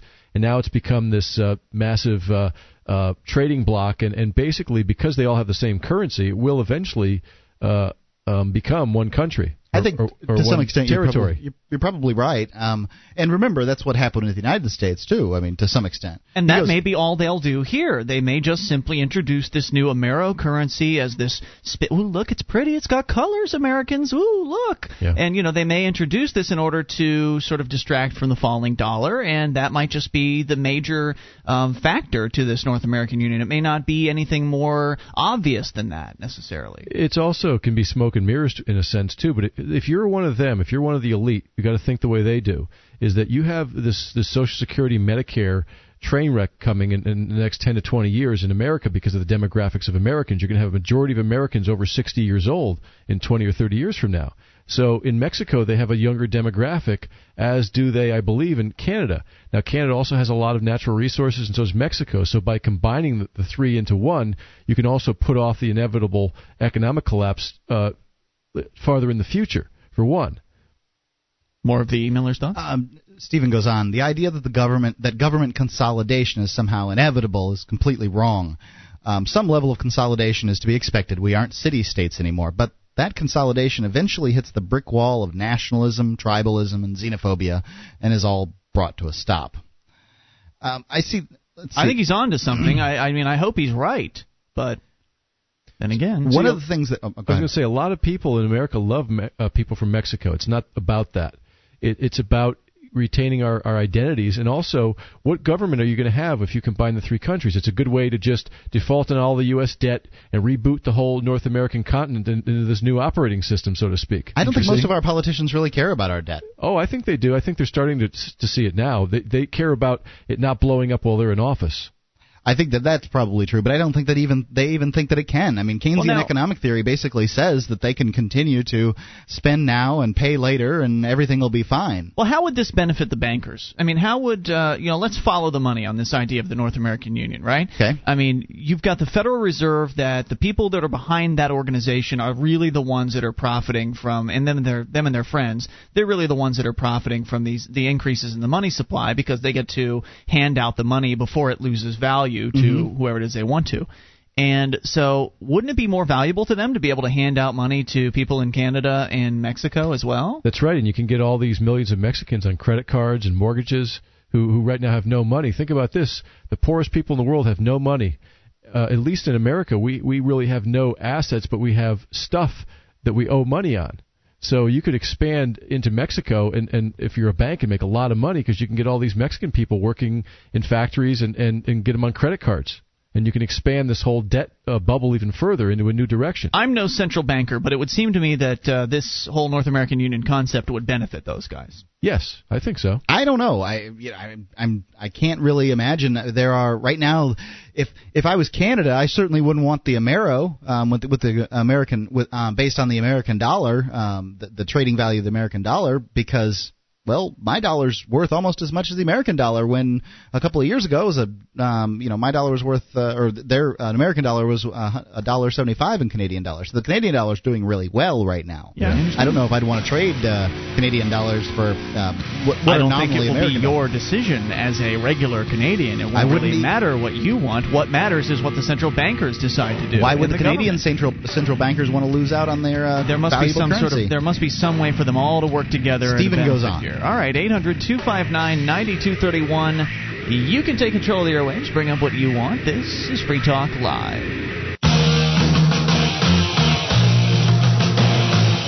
This is Free Talk Live. It's your show. You can bring up whatever you want. Toll free at eight hundred, two five nine, nine two three one. That's the S A C L C A I toll-free line. It's Ian here with you. And Wayne. And Mark. That toll-free number is one eight hundred, two five nine, nine two three one. Hopefully uh, we're wrapping up an email here shortly on this whole North American Union concept, and uh, one of our listeners is saying, no way, not even possible, impossible, and I don't know. I mean, uh, there's some conflicting opinions and conflicting evidence out there, and I don't know. I think it might be possible. I don't know if he's right or not, but I think he, he brings interesting stuff to the table, and that's just all I want from my emailers and callers, you know? Absolutely. Yeah, um, it shows that he's employing his critical thinking skills, which is good. Yep. One, one of the things that nearly caused my head to ex- Stephen continues, I say. One of the things that nearly caused my head to explode as a libertarian was the realization that the centralization of the United States is a good thing and a bad thing at the same time. Uh, how's it a good thing? We know why it's bad, because concentrated power at the federal level, level decreases competition between the states, and we want competition, and we want competition between the states. Mm-hmm. If states had to compete on the basis of laws, taxes, et cetera, to attract people and businesses, presumably something like libertarianism would emerge as the dominant model. It's the cheapest thing anyway. But on the other hand, we benefit greatly uh, by the fact that the states are powerless to do certain things. Two in particular, they don't have their own money, meaning they can't press their own money, mm-hmm. and they can't uh, pass I don't agree tariffs. With that. I don't agree that that's a benefit at all, and that, again, would be yet another area that the states could compete with one another. How um, do you, do you abs- hold on just a second. Do you think that with um, one hundred, almost two hundred nations in the world right now, mm-hmm. all of them that have their own currencies, those currencies are fiat, nothing-backed currencies, that somehow one of our states would come up with metal-backed currency? Or um, the, There was a plan re- on the on the table in New Hampshire not too long ago, as I understand it. Right, by one fact. guy that didn't go anywhere. I don't know if it was one guy. I don't know what the uh, the amount of support was that had it, but it was on the table, and uh, people were talking I'm about sh- it, and there's no reason why, with the uh, advent of the Free State Project, that that couldn't become a reality. Uh, there's no reason why, with the advent of the Free State Project, that it couldn't com- become a reality anyway. We can trade in gold and silver. Anytime we we darned well feel like it, it's we do not need tender, the stamp. Though. We don't need the stamp of um, New Hampshire to do it. Right, it you is can't pay worth... your taxes with it though, and some merchants won't accept it. And uh, but you can pay um, you can pay into warehouse companies that will exchange your silver and gold into uh, uh, Federal Reserve notes. You can use you can use gold and silver to get by. E-Gold is essentially a company that mm-hmm. allows you to do so. Right, true. No, I understand that. You but, can use gold and silver. Well, I'm, just I'm just saying, saying that don't fall saying into the, that we have a central bank is a good thing is absurd. I'm not saying that we um that That's I'm saying, saying no. He's not. He's not saying that um he's saying that, you know, fifty states having their own currency is not going to be is going to be difficult to get along with. I mean, living right on the border with Canada, you know what it's like when you get Canadian quarters and then your bank won't take them and all kinds of other stuff. Imagine if um, there was all these other currencies. You had to carry several different co- kinds of currencies around in your pocket to be able to do business in one state and the other state. I think that having one type of currency um, is there are some advantages. I don't see that any of the states would necessarily make a good currency that's backed by real stuff just simply because they're competing against other states. If you look at it in the currency paradigm, yes, but if you look at it in the paradigm of a warehouse certificate for so much metal, then it doesn't matter where it comes from. It's still an ounce of metal is an ounce of metal. Right. He's not talking about that. He's talking about um, th- there's a good thing that uh, that that the government is centralized. He's talking about a couple of good things about the government being yeah, centralized so over good. states. Yeah. Um, the other thing is is that, that they either. can't pass tariffs on each other. Um, states were doing this at the time of the uh, so. Okay. I'm just saying, if you think that tariffs are a bad thing on the national level, states mm-hmm. are likely to try to do it too. And, the and they did in the, the past. ones that do it are, are going to not do as well. They'll suffer economically, like we were talking about earlier in the show. When they add tariffs, uh, other states add more tariffs, and the economies die off. The smart states will have very, very little regulation, and their economies will boom. The evidence is uh, um, to the contrary in in some ways in the United States. The economy, economics is kind of slow. Um, California is one of the most socialist places. Places around. It's got the biggest regulations um, of any state in, exi- in in America. And do you know how many businesses have moved out of California? Right, but but the economics but economics are slow. So um, and what's your point? Why isn't well, why isn't West Virginia booming? I'm sure they don't have the re- um, regulation that California does. They also don't have the population that California does. W- where did the population that's moving out of California go? They go All to Colorado. The place, they go to Washington State. They go to Oregon. They go to Idaho. New Hampshire. New Hampshire. Sure. But I'm just saying that um, socialism is like a leech that comes after money. Mm-hmm. Unless you are principled, um, unless your state's principled, I don't know. I don't know whether states are going to run to libertarianism simply because competition um, I don't is know in play. Either. Let let's find out. Let's see what happens. By doing what? By getting rid of the federal government. I, I, I'm not saying that getting getting rid of the federal government's a good or bad thing. I do think that tariffs between states would be a bad thing. I agree with you. They'd be a bad thing, mm-hmm. and let the states decide. And, well, the the evidence is the preponderance of evidence is that they will decide to get tariffs. Fine. Okay. Let them. They'll suffer economically. And at least then we don't have the federal tariffs to deal with. Thank goodness. Would you agree with him that it's an advantage that we don't have those? I think not having tariffs is a great thing, but we have plenty of tariffs at the federal level. Great. Then you agree with him. No, I don't. But yeah. Go ahead. This is essentially a giant free trade zone within the fifty states, and it's awesome. There's no doubt in my mind that much of our economic success is attributable to the fact that the fifty states are an economic union.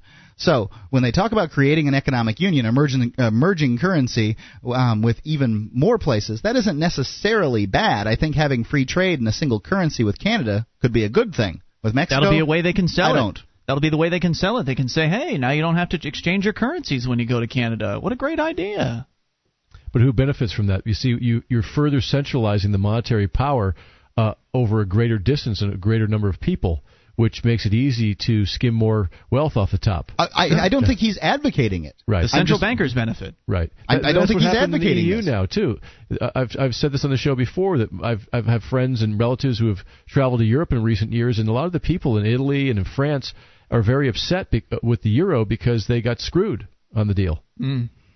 Unfortunate. Any other thoughts from Stephen? Nope, that's it. All right. eight hundred two five nine nine two three one. Let's roll into the phone calls. Talk to Jeremy in Iowa. Jeremy, listening to uh, some secret radio station in Iowa. Hello there.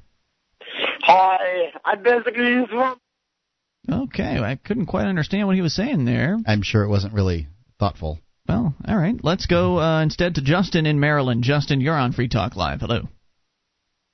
Justin, going once. Hey, how you doing? What's um, on your mind? You know, it's funny. I see this country becoming a police state all around me. Yes, sir. But yet, when I try to talk to people in my family or people on the street, they have this look in their eye like they just do not want to face it. Like, if you say the terminology police state to them, that you're just, oh my, you're a wild-eyed crazy man and I don't want to talk to you?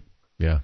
Yeah, it's kind of like, you know, I tell them that we're, I tell them the things that are happening around us, you know what I mean? Mm-hmm. That we're losing our freedoms with the Patriot Act and everything, and everyone knows this is going on. People are aware. But it's kind of like they're in this kind of state denial where they just don't want to face it. They sometimes, absolutely are. Yeah, and sometimes it sinks in over a period of time. Sometimes you can't expect them to react the way you want right there when you say it.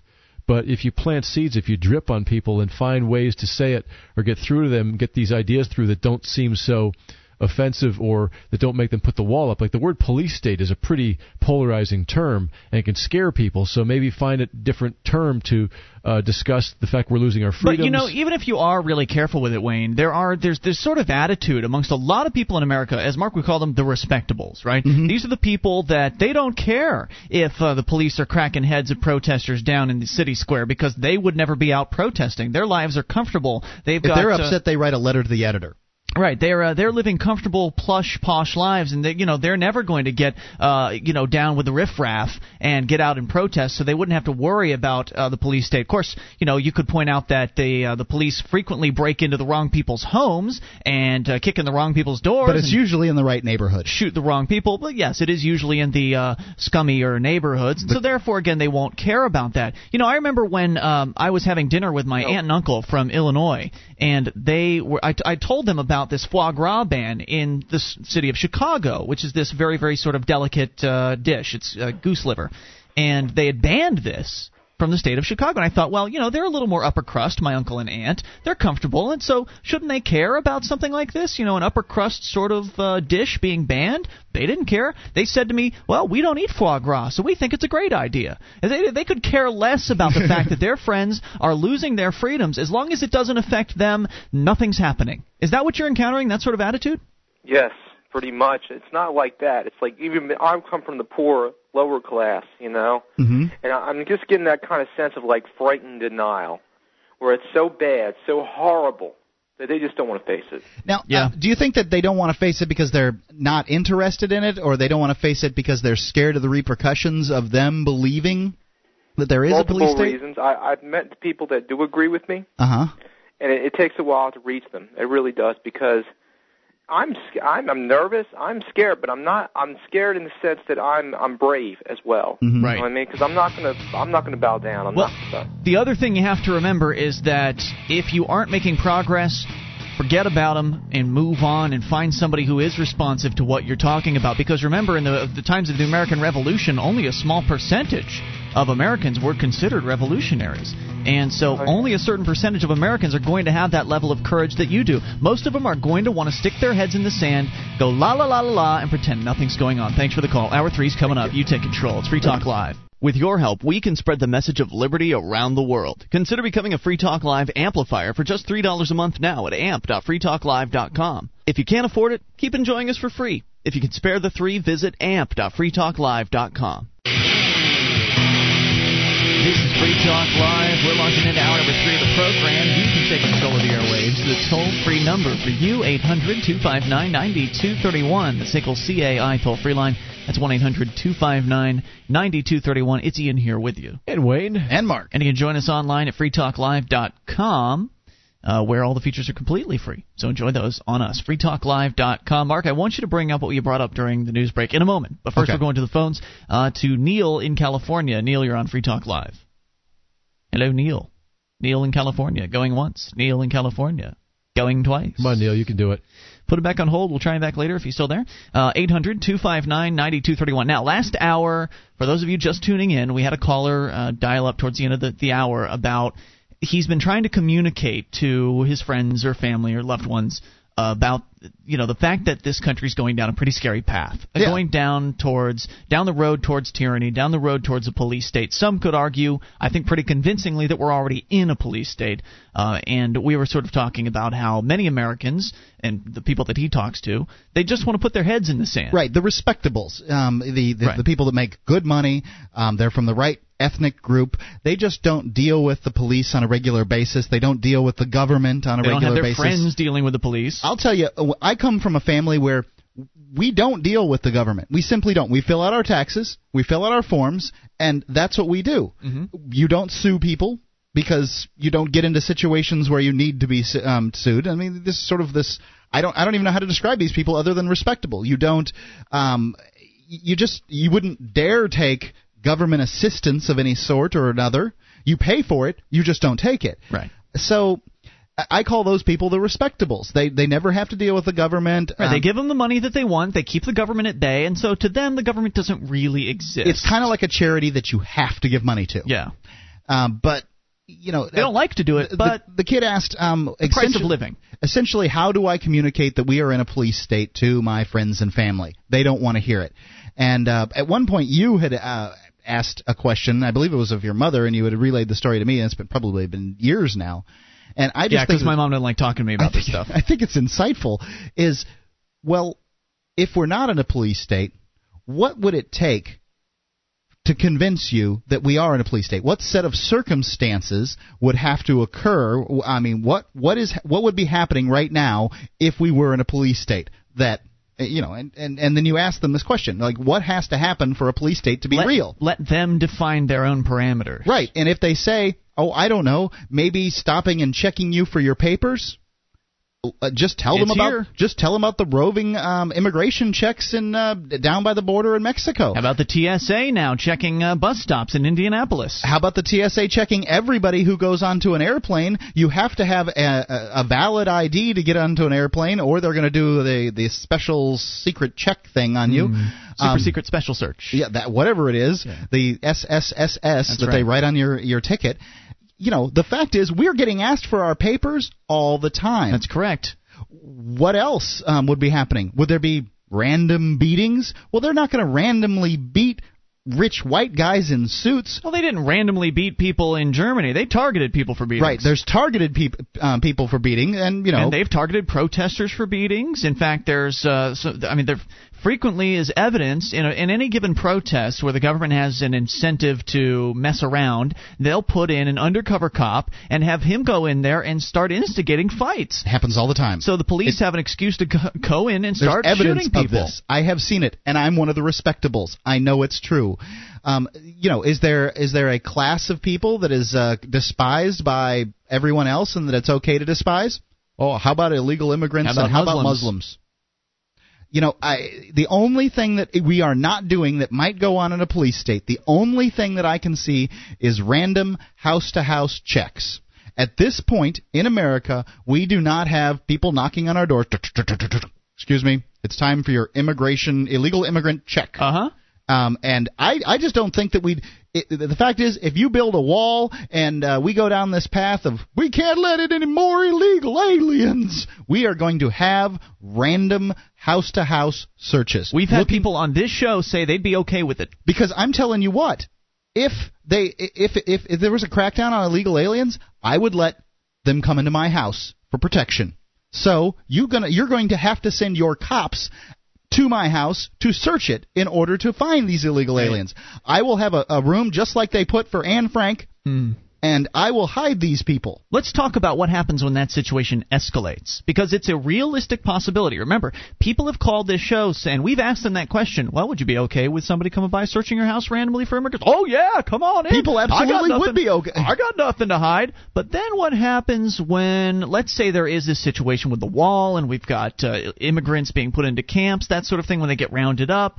Uh, let's say we've got that situation in this country, and it's, you know, we're not more than a few years away from it if that's the direction they want to go in. So it's totally realistic this could happen. So they start doing random house-to-house searches to look for immigrants, and they start discovering these secret rooms. And what happens when they come across the coyote who's hiding the immigrants that he's, you know, just transported across the border? The armed coyote. The coyotes, you know, the gangs. Because remember, when a, a product or service is prohibited, in this case you're prohibiting people, the black market gets involved. And when the black and it market is involved. And when the black market is involved, you have violence. You have a far higher propensity for violence than you ever had before. So these black marketeers are making buku bucks off of bringing people across the border, and they don't want to go to a jail cell. Many of them will be willing to fire back in the instance that, you know, their house is raided. So what happens when the police, who are just normally doing, you know, house-to-house searches with their uniform, regular police officers, encounter their first firefight? Then what's going to happen? Then the police are going to amp up. Then the SWAT team's going to be um, shaking down your house. That's rather right. than... Exactly. The police are going to amp up their level of force, and then every every house they search will be a potential kill zone. It will be a potential fight for the police, and you will be treated as such. Is that still what you want? Are you still willing to let the police search when they start kicking in the doors they're searching?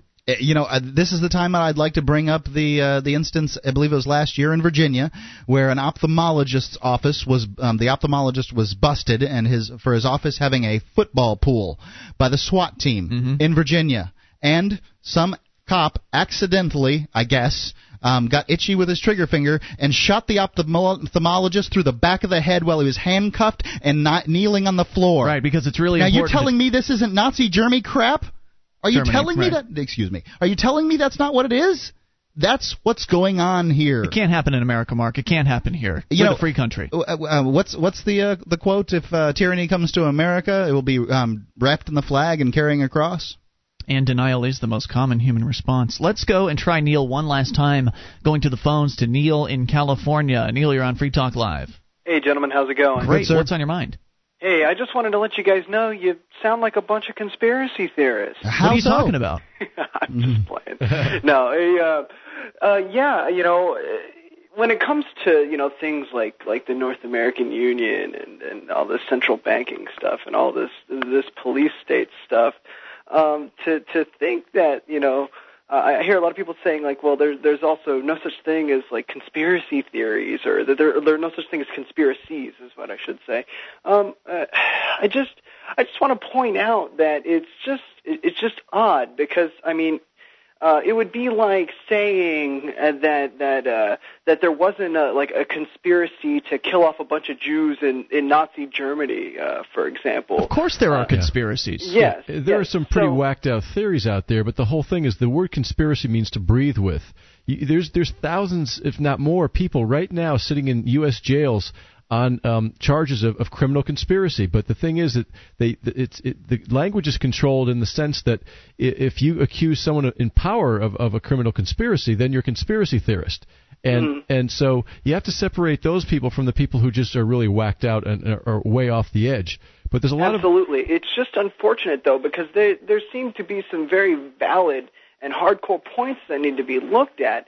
And, and, and then p- these individuals who find out this sort of information and stuff, was especially with regard to, like, uh, G. Edward Griffin and his, his research into the Federal Reserve and, well, like nine eleven and, and all that, and North American Union, all that stuff, you know, I think are really valid points that really need to be looked at, but it's all just really brushed aside. Everybody just, like, brushes them off as, well, conspiracy theory. Which is why I think it's important. And the only reason we are looking at the North American Union is because we've just gotten such a delu- uh, deluge of calls about it. I think oh, it's important it. to really focus on facts that aren't disputable, that don't have a lot of hypothesis involved. And the fact is, we do do have random checkpoints in this country. The fact is we do have the police bashing in heads at protests, and we do have a police state on the rise. There, those, that's all based on facts. Thanks for the call, man. We appreciate it. More on the way. You can take control. It's Free Talk Live. This is Free Talk Live. The toll-free number is eight hundred, two five nine, nine two three one, and that's the S A C L C A I toll-free line. It's Ian here with you. And Wayne. And Mark. one eight hundred, two five nine, nine two three one. Join us online. free talk live dot com, the place to go. The features for free. Shrine of female listeners there. Dozens and dozens of ladies who've taken the time to send us their validated photo and prove they listen to the show. See what I mean? By going to shrine dot free talk live dot com. That's shrine dot free talk live dot com. Now you can save time and money on common legal matters created by top attorneys. legal zoom dot com helps you create reliable legal documents like your will or a living trust in minutes. legal zoom dot com. Use code F T L to save ten percent. That's legal zoom dot com. Now, many of our listeners who have been sort of connected with the liberty movement for a little while may have heard the name Larken Rose in the past. In fact, we've uh, followed his case here on Free Talk Live. In case you don't know who he is, he is one of the more prominent tax uh, protesters out there, tax freedom advocates. And he's, you know, he's written a book and uh, I think made a video about uh, taxes and why you shouldn't have to pay and all that. And uh, he, he is also one of the tax freedom advocates who has seen the inside of a jail cell as a result of, well, what he's doing. Because when you're loud and uh, in the government's face about taxes, they have a tendency to target you. And they did target Larken Rose. They uh, railroaded him just like they railroaded so many other tax freedom advocates uh, in their so-called justice system. And he spent some time in a in a uh, federal uh, federal prison as a result. But Larken Rose is more than a man who's just about opposing taxes. He's a principled, uh, liberty-minded individual who happens to be a member of the Free State Project, uh, and he's he's very very principled, and he's come out with a series of articles that have addressed other issues. And I thought this one, I saw, I saw it at the Keen Free Press, uh, keen free press dot com. I thought this one was great. It's called Illegal People. Since we were talking about immigration not too long ago, he says, "Well, it's time for me to make some enemies. So much of most people's political beliefs, including among people who consider themselves to be pro-freedom, stems from false assumptions and from the belief in that mystical or mythical beast called authority. We now scoff at the old belief in the divine right of kings, the notion that by an accident of birth, someone had more rights than other people. And a lot more rights. Yeah. The, the, the, the right to administer life and death upon other people. In fact, he says, and they have the right to forcibly control those other people. Silly, huh? Well, that ridiculous belief is back, and now it's called illegal immigration. How exactly does someone born several thousands mile of thousands of miles away in Alaska have an inherent right to stand in El Paso, Texas, but someone born in Ciudad Juarez, just across the river from El Paso, doesn't, without special permission from the tyrants of Washington, of course? See, a lot changes when you lose the self-contradictory belief in government. A lot of concepts you accepted as self-evident evaporate, such as country, borders, citizenship, patriotism, and nationalism. Take, for example, that imaginary line between Mexico and the United States. What is it? How did it get there? It's the boundary between the dirt which sets, uh, which which one set of tyrants claims the right to rule, and the dirt which another set of tyrants claims the right to rule. You can wave the flag all you want and talk about your country and patriotism, but the fact is, country boundaries are based entirely upon the inherently bogus, arbitrary claims of the right to rule made by various megalomaniacs. You have no more right to be here than someone born in Zimbabwe or Budapest or anywhere else. Therefore, you have no right to use force to stop them from coming here. Nor can you delegate to someone else the right to do so. Remember, because if you don't have the right to do something in the first place, you can't all of a sudden create it by deeming to give it to someone else. You didn't have it. To put it as bluntly as I can, says Larken, all immigration laws are one hundred percent illegitimate, unjustifiable violence. All of them. In every country, under every circumstance. You can wave laws around, wave the Constitution around. Now, and uh, hold on. I would caveat what Larkin's saying here with also he wouldn't uh, approve of any uh, social welfare programs like giving out uh, no. w- uh, W I C or He's um, against violence. welfare or anything like that for uh, immigrants that came across the border. He's not saying, hey, come in here and use our Social Security system and break our country. Well, he's not saying se- anything like that at right. all. The government's wealth redistribution programs are based on force, and so, of course, he's against that. And thank you for clarifying. He says, you can wave the Constitution around and your laws around and make all the general, uh, generalizations you want, but if you forcibly stop someone who only wants to walk from one piece of dirt to another, you are the one initiating violence, and you are the bad guy. He does say, though, if, on the other hand, that piece of dirt he wants to walk on is your own personal property, then you absolutely have the right to keep him off. But unless you believe you personally own this entire country, that cannot possibly justify any immigration laws. Now, um, I want I want people listening to understand. Not, um, I I've, I certainly do not necessarily agree with what Larkin's saying in this uh, article. I know you do largely, but you know it's it's the um, it's because we've run to an extreme in this country. We've got to keep out the immigrants. They're they got leprosy and they're murdering our uh, people and they're stealing our money and and, and eating dogs, uh, eating dogs, doing every you know. I we have heard everything. Um, um, illegal Mexicans accused of everything under the sun on this show. Just ridiculous, crazy nonsense that they've been accused of. They're stealing our jobs. Yeah. If it wasn't for the um, the extremism on one side of trying to put up walls with I don't know heat tracking machine guns and desert. Um, you know, border ninjas out there to kill off the Mexicans that might try to come across our border. If it wasn't for that sort of extremism, the sort of extremism that Larken Rose is talking about here would just be a voice crying in the wilderness. It wouldn't have any resonance. People wouldn't be listening at all. But he has some kind of resonance because the fact is we as Americans are acting in an extreme manner by even suggesting putting up a, a wall in the first place. Totally. Very un-American. And the other thing is if our real economy wasn't crumbling, people would welcome Mexicans into the U S for, for help. We would, they'd need help because they'd have wealth and they wouldn't have time to mow their lawns and do these right. things because they'd be busy and they'd be prosperous and they'd be wealthy. So the fact that, that these people are saying these people are taking their jobs is only because the economy is contracting because of all the socialist, interventionist, domestic economic policies that the government is, is instituting. Totally the case. eight hundred, two five nine, nine two three one. Larken continues, oddly, as often happens in the case of immigration, freedom gets the blame for the problems caused by tyranny. But those dang Mexicans come over here and they get public benefits and welfare and free schooling. So which is the problem? Them walking over an invisible line or your government, consisting entirely of Americans, forcibly robbing one person to give a handout to someone else? Right. Why is it okay? Tell me why it's okay for you to take my money at the point of a gun. And that's what the government does when it comes to income taxes and, and property taxes, quite honestly, to, to a lesser extent. It's the threat of guns, but yes.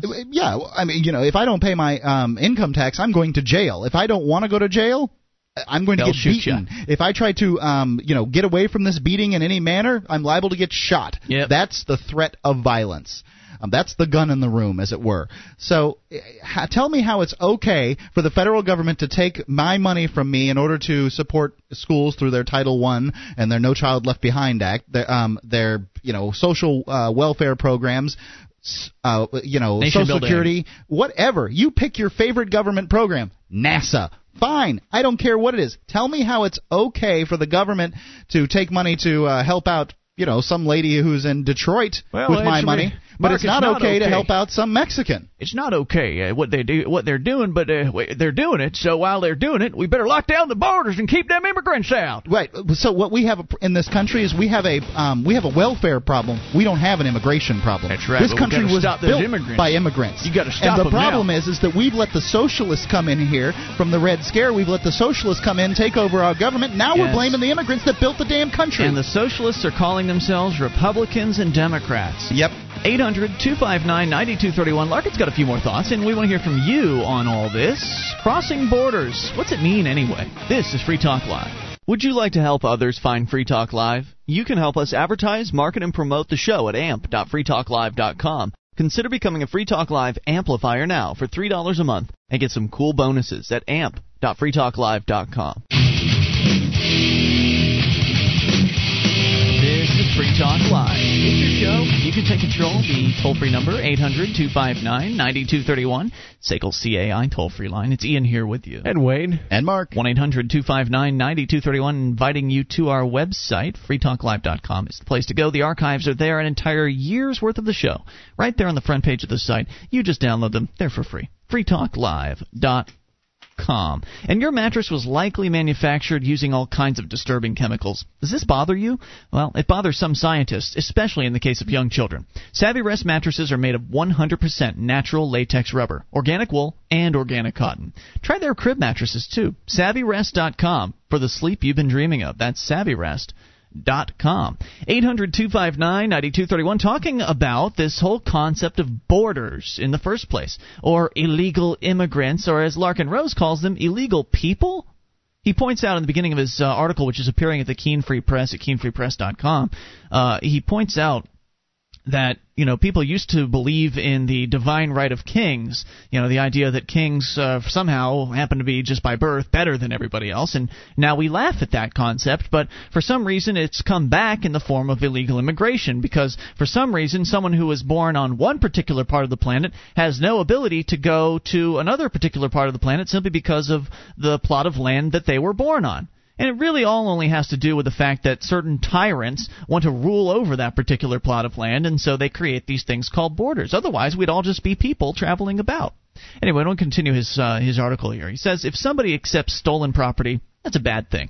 And it's bad regardless of where that person was born, or what imaginary lines he's walked over. So why is it that America's whine about illegals getting government benefits more than they do about the millions of American parasites doing the same thing? He says, I won't even bother getting the actual statistics on which demographic groups get more government goodies and which produce more for the economy, because it's besides the point. And how backwards and fascist is it to have the attitude of, well, you might apply for government handouts, so we're going to use force to keep you out of this country. Guilty until proven innocent, I see. Yep. Those who want to come here legally have to go through great lengths to prove they'll be productive and not a drain on society. Hilariously, they have to prove this to people in government, who themselves are nothing but a drain on society. Right, and unproductive. They produce nothing. The government produces nothing. They now, are this a may not be, This may not be true in the case of uh, police officers, firemen, garbage men, those kind of folks. They produce something. They just do it inefficiently compared to um, to the free market. To the marketplace, absolutely. Uh, so, yeah, th- the idea that illegal immigrant that immigrants are coming here and mooching off the state as a default is absurd. Most of them are coming here and making a better life for themselves and working very, very hard. Are there some that are getting welfare? Probably. But there's a lot of uh, white Americans that are getting welfare, too. Why is that not a problem also? I must confess I've hired people from Mexico before. Good and for I, you. I I've, would, too, if I had the opportunity. Yeah, I've found them to be very hardworking people, good people. I, I've never had a problem with them, I don't, ever. Yeah, I, I don't think that one can make a generalization about Mexicans um, are all great or Mexicans all stink. Um, generalizations are just not true. I've had uh, renters that were Mexican that paid on time and were really great and took good care of the property. I've had renters that were Mexicans that didn't. I've had white people that fit those same descriptions. He says, mind you, I'm not saying that I agree with amnesty for illegals. The only reason I don't, however, is that the people who have no right to stop people from coming here also have no right to give them permission to come here, which is what amnesty means. People born on this planet, or any others for that matter, have the right to come here just as much as you have the right to be here. It's a little funny that so many people whose grandparents came here from Europe, Africa, Asia, and so on are now whining that Mexicans have no right to be on this particular piece of dirt. The American Indians are probably getting quite a chuckle out of that. And don't whine. And, and you know, the the funny thing is Mexicans are, you know, basically American Indians all anyway. Yeah. I mean, they are native to this continent at the very least, and there's no guarantee that, uh, you know, that they're not related to Mex- the, the, the sort of Native Americans that occupied California, uh, Texas, Arizona. Sure, of course you know, they are. And we're keeping them out. And don't whine about some doing it legally, because that makes exactly no difference when it comes to morality. The morality of an act does not depend on whether politicians have given it their blessing via legislation. Good point. As I've said before, the world looks very different when not through, uh, viewed through the authority-colored glasses. On one hand, many things get a lot simpler. On the other hand, you lose the intellectual cop-out of mass violence via government intervention as the default solution to all problems, whether it be poverty, crime, illiteracy, substance abuse, or even those dad-burn foreigners coming here. Deal with them without initiating violence, or stop pretending to be pro-freedom. eight hundred, two five nine, nine two three one. All those problems that he mentioned, the poverty and the crime and the substance abuse and all that, all of those can be deal, uh, dealt with on a voluntary basis. All you have to do is get creative. See, the the use of force is sort of the uh, the harbor for the least creative individuals. You can't think anything else up beyond attacking somebody. You can't think anything more creative up as far as solutions are concerned than threatening your neighbors. Come on, please. Can you just put your minds to it a little bit more? Anyway, eight hundred, two five nine, nine two three one. Here is a related email from uh, someone who hasn't emailed in, Al from New York. He's got an axe to grind. Your immigration views disgust me. Ian and Mark, the fact that you support... Now, I'd like to point out that throughout this email, every time the word illegal or legal appears, it is in all caps. Okay. So you remember, the, the anti-immigrant people think that if they shout... It's kind of like trying to commute, communicate with somebody that doesn't speak your language. You shout louder, and for some reason that helps. Uh, so they're basically... He's shouting the words illegal and legal at us because that'll help get it through our heads, okay? Well, um, I'd like to make a point on legal and illegal. It was legal to take Japanese Americans and intern them in camps in uh, you know, World War Two in this country. It was legal to slaughter Indians in this country. It was legal to gas Jews in Germany. As a matter of fact, it was illegal to harbor those Jews in mm. Germany. Laws don't make things right or wrong. Those they Jews just make, would have been illegal back then. Right. They just make them legal and illegal. That's all. Somebody wrote down on a piece of paper that it was legal and it was illegal. I believe that we have bad laws. I be, in, in the, the area of uh, immigration, and I believe that good people stand up to bad laws every single time. Al says, the fact that you support the actions of illegal aliens disgusts me. Yes. As a child of legal immigrants, I believe you're Hold on, both- wait a second. I'm the uh, at, at the very least a grandchild of uh, legal what, what were legal immigrants at the time. Now, when my grandparents came, and came across into this country... The adopted ones, you know, the ones that uh, mm-hmm. signed the papers for me.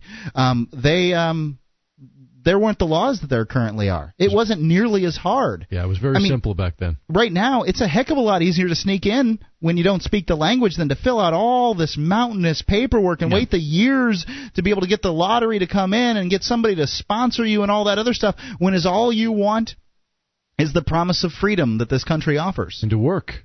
The same thing that immigrants have wanted in this country forever. He says, I believe you're both avoiding the real issues. You talk about the government being inept, which is true. No one disputes that. But what the overwhelming... If, hold on. If the government is inept, why would you want it to handle something as important as immigration? Oh, you asked too many questions, Mark. Just but, wondered. But what the overwhelming majority of Americans believe is now that... that much is true. Anyone who wants the privilege of living here must go through some process. Uh, absolutely true, and the overwhelming majority of Americans have no freaking idea what that process is like. They have no idea the nope. thousands and thousands of dollars, um, the the time wasted by these bureaucrats who are in no way motivated at all. You don't have a vote. They're in no way motivated at all to do anything for you. How about the lost paperwork after you've already spent those thousands of you know, dollars? People, and the people of think time. Of lost paperwork like um, the post office loses letters. No way. The I N S is motivated to lose your paperwork because if they do lose your paperwork, then you just have to pay them more money. That's right. They aren't even um, computerized in, in the fashions that you would imagine that they would be. Let's uh, let's go to the phones. Liberty is on the line in California listening to K S C O. Hello, Liberty. Yes, hello. Hey, what's on your mind? Well, I've been listening to you guys for a while, and uh, I've been voting... Libertarian since nineteen seventy-six. Actually, fantastic. I helped with uh, Tony Nathan's campaign no up in Oregon. Tony Nathan was the first uh, presidential, or she was a vice presidential candidate to actually receive an electoral vote ah. yes. for the Libertarian Party. So That's you've right. got credit. You've got Libertarian you cred. Street cred.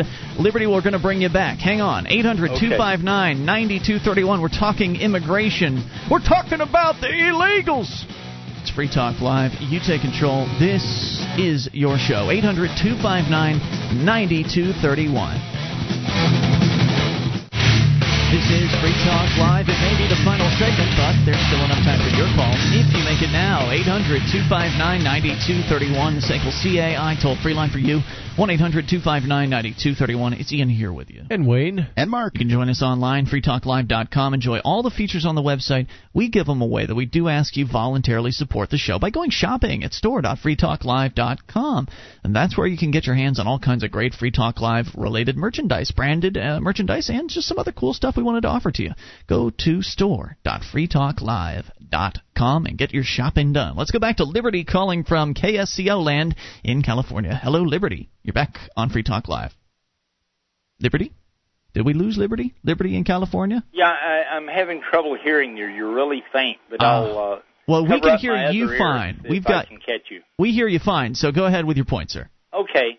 Well, I have uh, voted libertarian. I w- considered myself a big L libertarian for years until I finally broke ranks and voted for Bush because I thought Oof. It was incredibly important that uh, uh, Gore not get elected.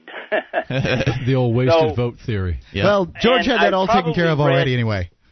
I've probably read everything that Ayn Rand has written, mm-hmm. not just her novels, but like her her newsletters and, and virtually everything that Ayn Rand has, has written. So I was uh, an Ayn Rand fanatic for years. But I got to tell you, I now consider myself a small L libertarian, and the issue is over immigration.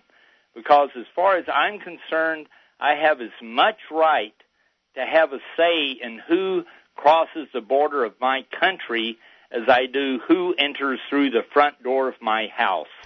Sorry, you Hold don't on. Own the country. Wait a second, Liberty. Um, I live in your house, too. Do I get to say who comes through the front door? No, you do not live in my house unless I ask you to. Hold on. Well, it's not your country, and it is our country. Your, oh, your country and mine. Country. What's that?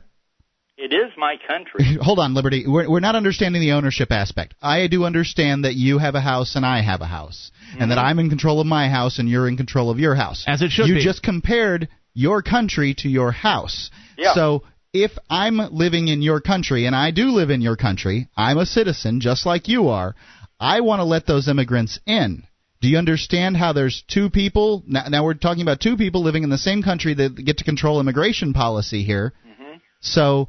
You, uh, my question is, do you think it's okay for me to have the opinion that, uh, you know, I think we should let the immigrants in? Well, that's where democracy comes in. But don't Ooh. you? Wouldn't you agree that democracy is two wolves and a sheep voting on what's for dinner, Liberty? Are yes. you going to eat me for dinner? To a certain extent, yes. Yeah, you, certainly so. Screw what I think about immigration, right? Well, no, not entirely. Well, you know, what do you no, want? Just, do? just exactly the. But but. I have to go by your policy or you'll bring out the guns, right? Because if I want to no, bring an illegal immigrant into this country and I want them to work, you know, for me uh, in my business, you're going to come after me with guns and force and violence, aren't you, Liberty? But, you know, if you walk through my front door, I don't give a crap if you're the, from the I R S, the, uh, uh, um, you know, the uh, whoever you are.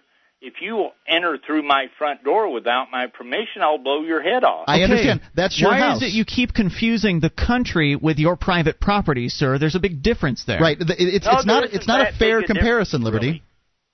It's not a fair comparison because it's not your house. This country is his house is our his house, house and I have an opinion. The country's a plot of land so with imaginary lines. Now you're going to have to t- take a democratic vote as to whether or not you're going to blow people's head off like I R S agents, and that's not really going to work Look, out. Here's what I want to know, Liberty. How is it that you would like to restrict the flow of im- immigration?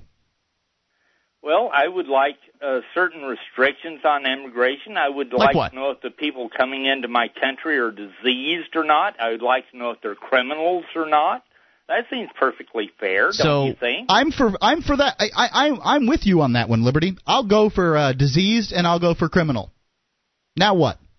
There's you know there's there's a giant mountain of paperwork and all kinds of uh, lawyers to be paid in this particular scenario, and it goes well well beyond uh, how what your um, health is and your communicable diseases and your uh, criminal record. Are you aware of that? Yes. And bureaucracy is a terrible thing. Yes. But you want but that's what you want to subject Sir, to wait a minute. You want bureaucrats to try to keep you safe from disease? You think bureaucrats are going to keep you safe from criminals? Well, the D E A hasn't done a very good job on it. No, they haven't. Right. This is what I don't understand, is that people are looking to the government to solve this immigration issue? You think okay, the government can solve this problem? This. They created the problem in the, the first place. Living in Arizona who have private property, whose whose borders, one one of the four borders of their property borders Mexico. As far as I'm concerned, do they have the right, or do they not, to keep people from crossing into how, their property. Of course property. They do. How would, you suggest, how would you suggest that they stop them? Well, you know, I would suggest that they uh, keep them physically from entering their property. I think that's, that's fine. I, I think if they, I think if they put up a sign, I think if they put up a sign in um, you know, English and Spanish that says trespassers will be shot on sight, that they can shoot them on sight. Well, that would be good, but you know what? They would probably be prosecuted by the American government. Sounds like the government's the problem yet once, again, Once sir. again, we've pointed out, Liberty, the government's the problem. And the problem is also uh, government-owned land, because if everyone owned uh, their land privately, if all owned uh, land was one hundred percent private, then private landowners would be able to decide who to allow on and who not to. And then yep. it really would be your house, and you'd be able to defend it in whatever ways you wanted. But if you look to the government to solve this problem, I'm afraid you're going to be sorely disappointed. All you're going to end up with, sir, is a police state. You're going to end up with roadblocks. You're going to end up with checkpoints. You're going to end up with the cops kicking in businesses' doors, as they already are in this country. And then you're going to end up with house-to-house searches. And I don't know about you, but that's not a country I want to live in. Thank you for the call. eight hundred, two five nine, nine two three one. Let's talk to Celeste, also listening to K S C O. Hello, Celeste. You're on Free Talk Live. Hello. Hi. Hey. What's on your Hi, mind? How are you? Super. Good. What's up? I just wanted to update you guys some things on what's happening currently in Uh, immigration. All right. Uh, today, the Federal Register said that they wanted to uh, practically recall seven hundred fifty thousand uh, permanent residents' uh, green cards because they no longer want the uh, the the unlimited duration of status on that green card anymore. So that's going to be the next big fight and fiasco and argument going on. So wait a minute. Are you saying that if people that it, that were told that they could stay here will now have their status yanked out from underneath them by the feds? Um, well, it's not.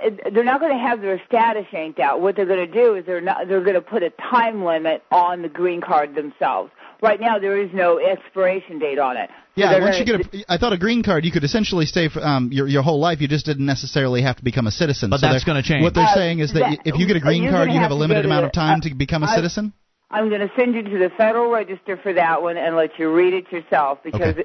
it, I won't be able to make all my points to you, but yes, and it's going to be crazy. Okay, uh, the crazy. Next thing that's going on is that there's a great big name check issue going on right now between the U S C I S and the F B I. At a minimum, there's three hundred eighty-five thousand people who've been waiting for a year or four years and more. The F B I is asking everybody who calls them about the name check issue to contact Congress and have Congress release release funds to them so that they can tackle the name checks and get them up and running in an orderly fashion. So we're not even able to check names of people that want to legally immigrate who may be the terrorists that we supposedly fear. Um, they're unable to do that correctly. And we've so seen what happens when the government tries to check names. When you look at the no-fly list that they have in the airports, they constantly get it wrong. They constantly get people with similar names that get caught up as though, you know, the one story I remember the most was the uh, sixty-nine-year-old nun who kept getting caught because she had a similar name to somebody who was, was on the terrorist list. Ted Kennedy was on it, wasn't he? He was at one time. And so when you want the government to have this uh, central database of names to check against, inevitably it's going to cause hassles for people who are completely legal and people who uh, didn't expect that it would cause hassles for them. Exactly. Now, let's look at the next issue. There are a number of J one physicians. Now, a J one physician is an exchange uh, visiting physician um, that has come into the country and their residents in medical school. If they want to stay, they go to rural areas uh, throughout the United States, you know, such as Tonopah, Nevada, where they may not have a physician or something like that. Okay.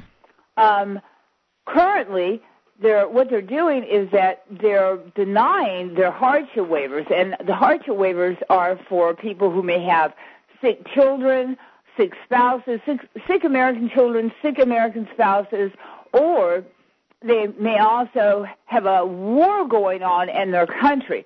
The U S C I S is denying their cases straight across the board. Um, nobody knows why. Everybody is dumbfounded. We are supposed to be protecting, you know, our country, the people that are in our country. We want to, we want to be friends with with the people that are having wars, and we want to protect them. Yeah. And we're not doing it's anything just another right. bunch of just another bunch of bureaucrats trying to dictate people's lives to them, and it's a sickness. And Celeste, thank you for the call. We appreciate the update. You know, I've only gotten through two sentences of uh, Alphonse's email. We'll get to the rest of that tomorrow night. It has been Ian here with you. And Wayne. And Mark. Join us online in the meantime at free talk live dot com. D V D, books, music, instruments, periodicals, computers, software, electronics, photo, cell phone, office products, home and garden, bed and bath, furniture, kitchen, pet supplies, automotive, hardware, apparel, shoes, jewelry, grocery, healthcare, sports and outdoors, toys, games, used, and more. It's a department store at your fingertips. amazon dot free talk live dot com. Get all your shopping done, a great deal, delivery to your door, and a percentage of your purchase will go to Free Talk Live when you enter Amazon through amazon dot free talk live dot com.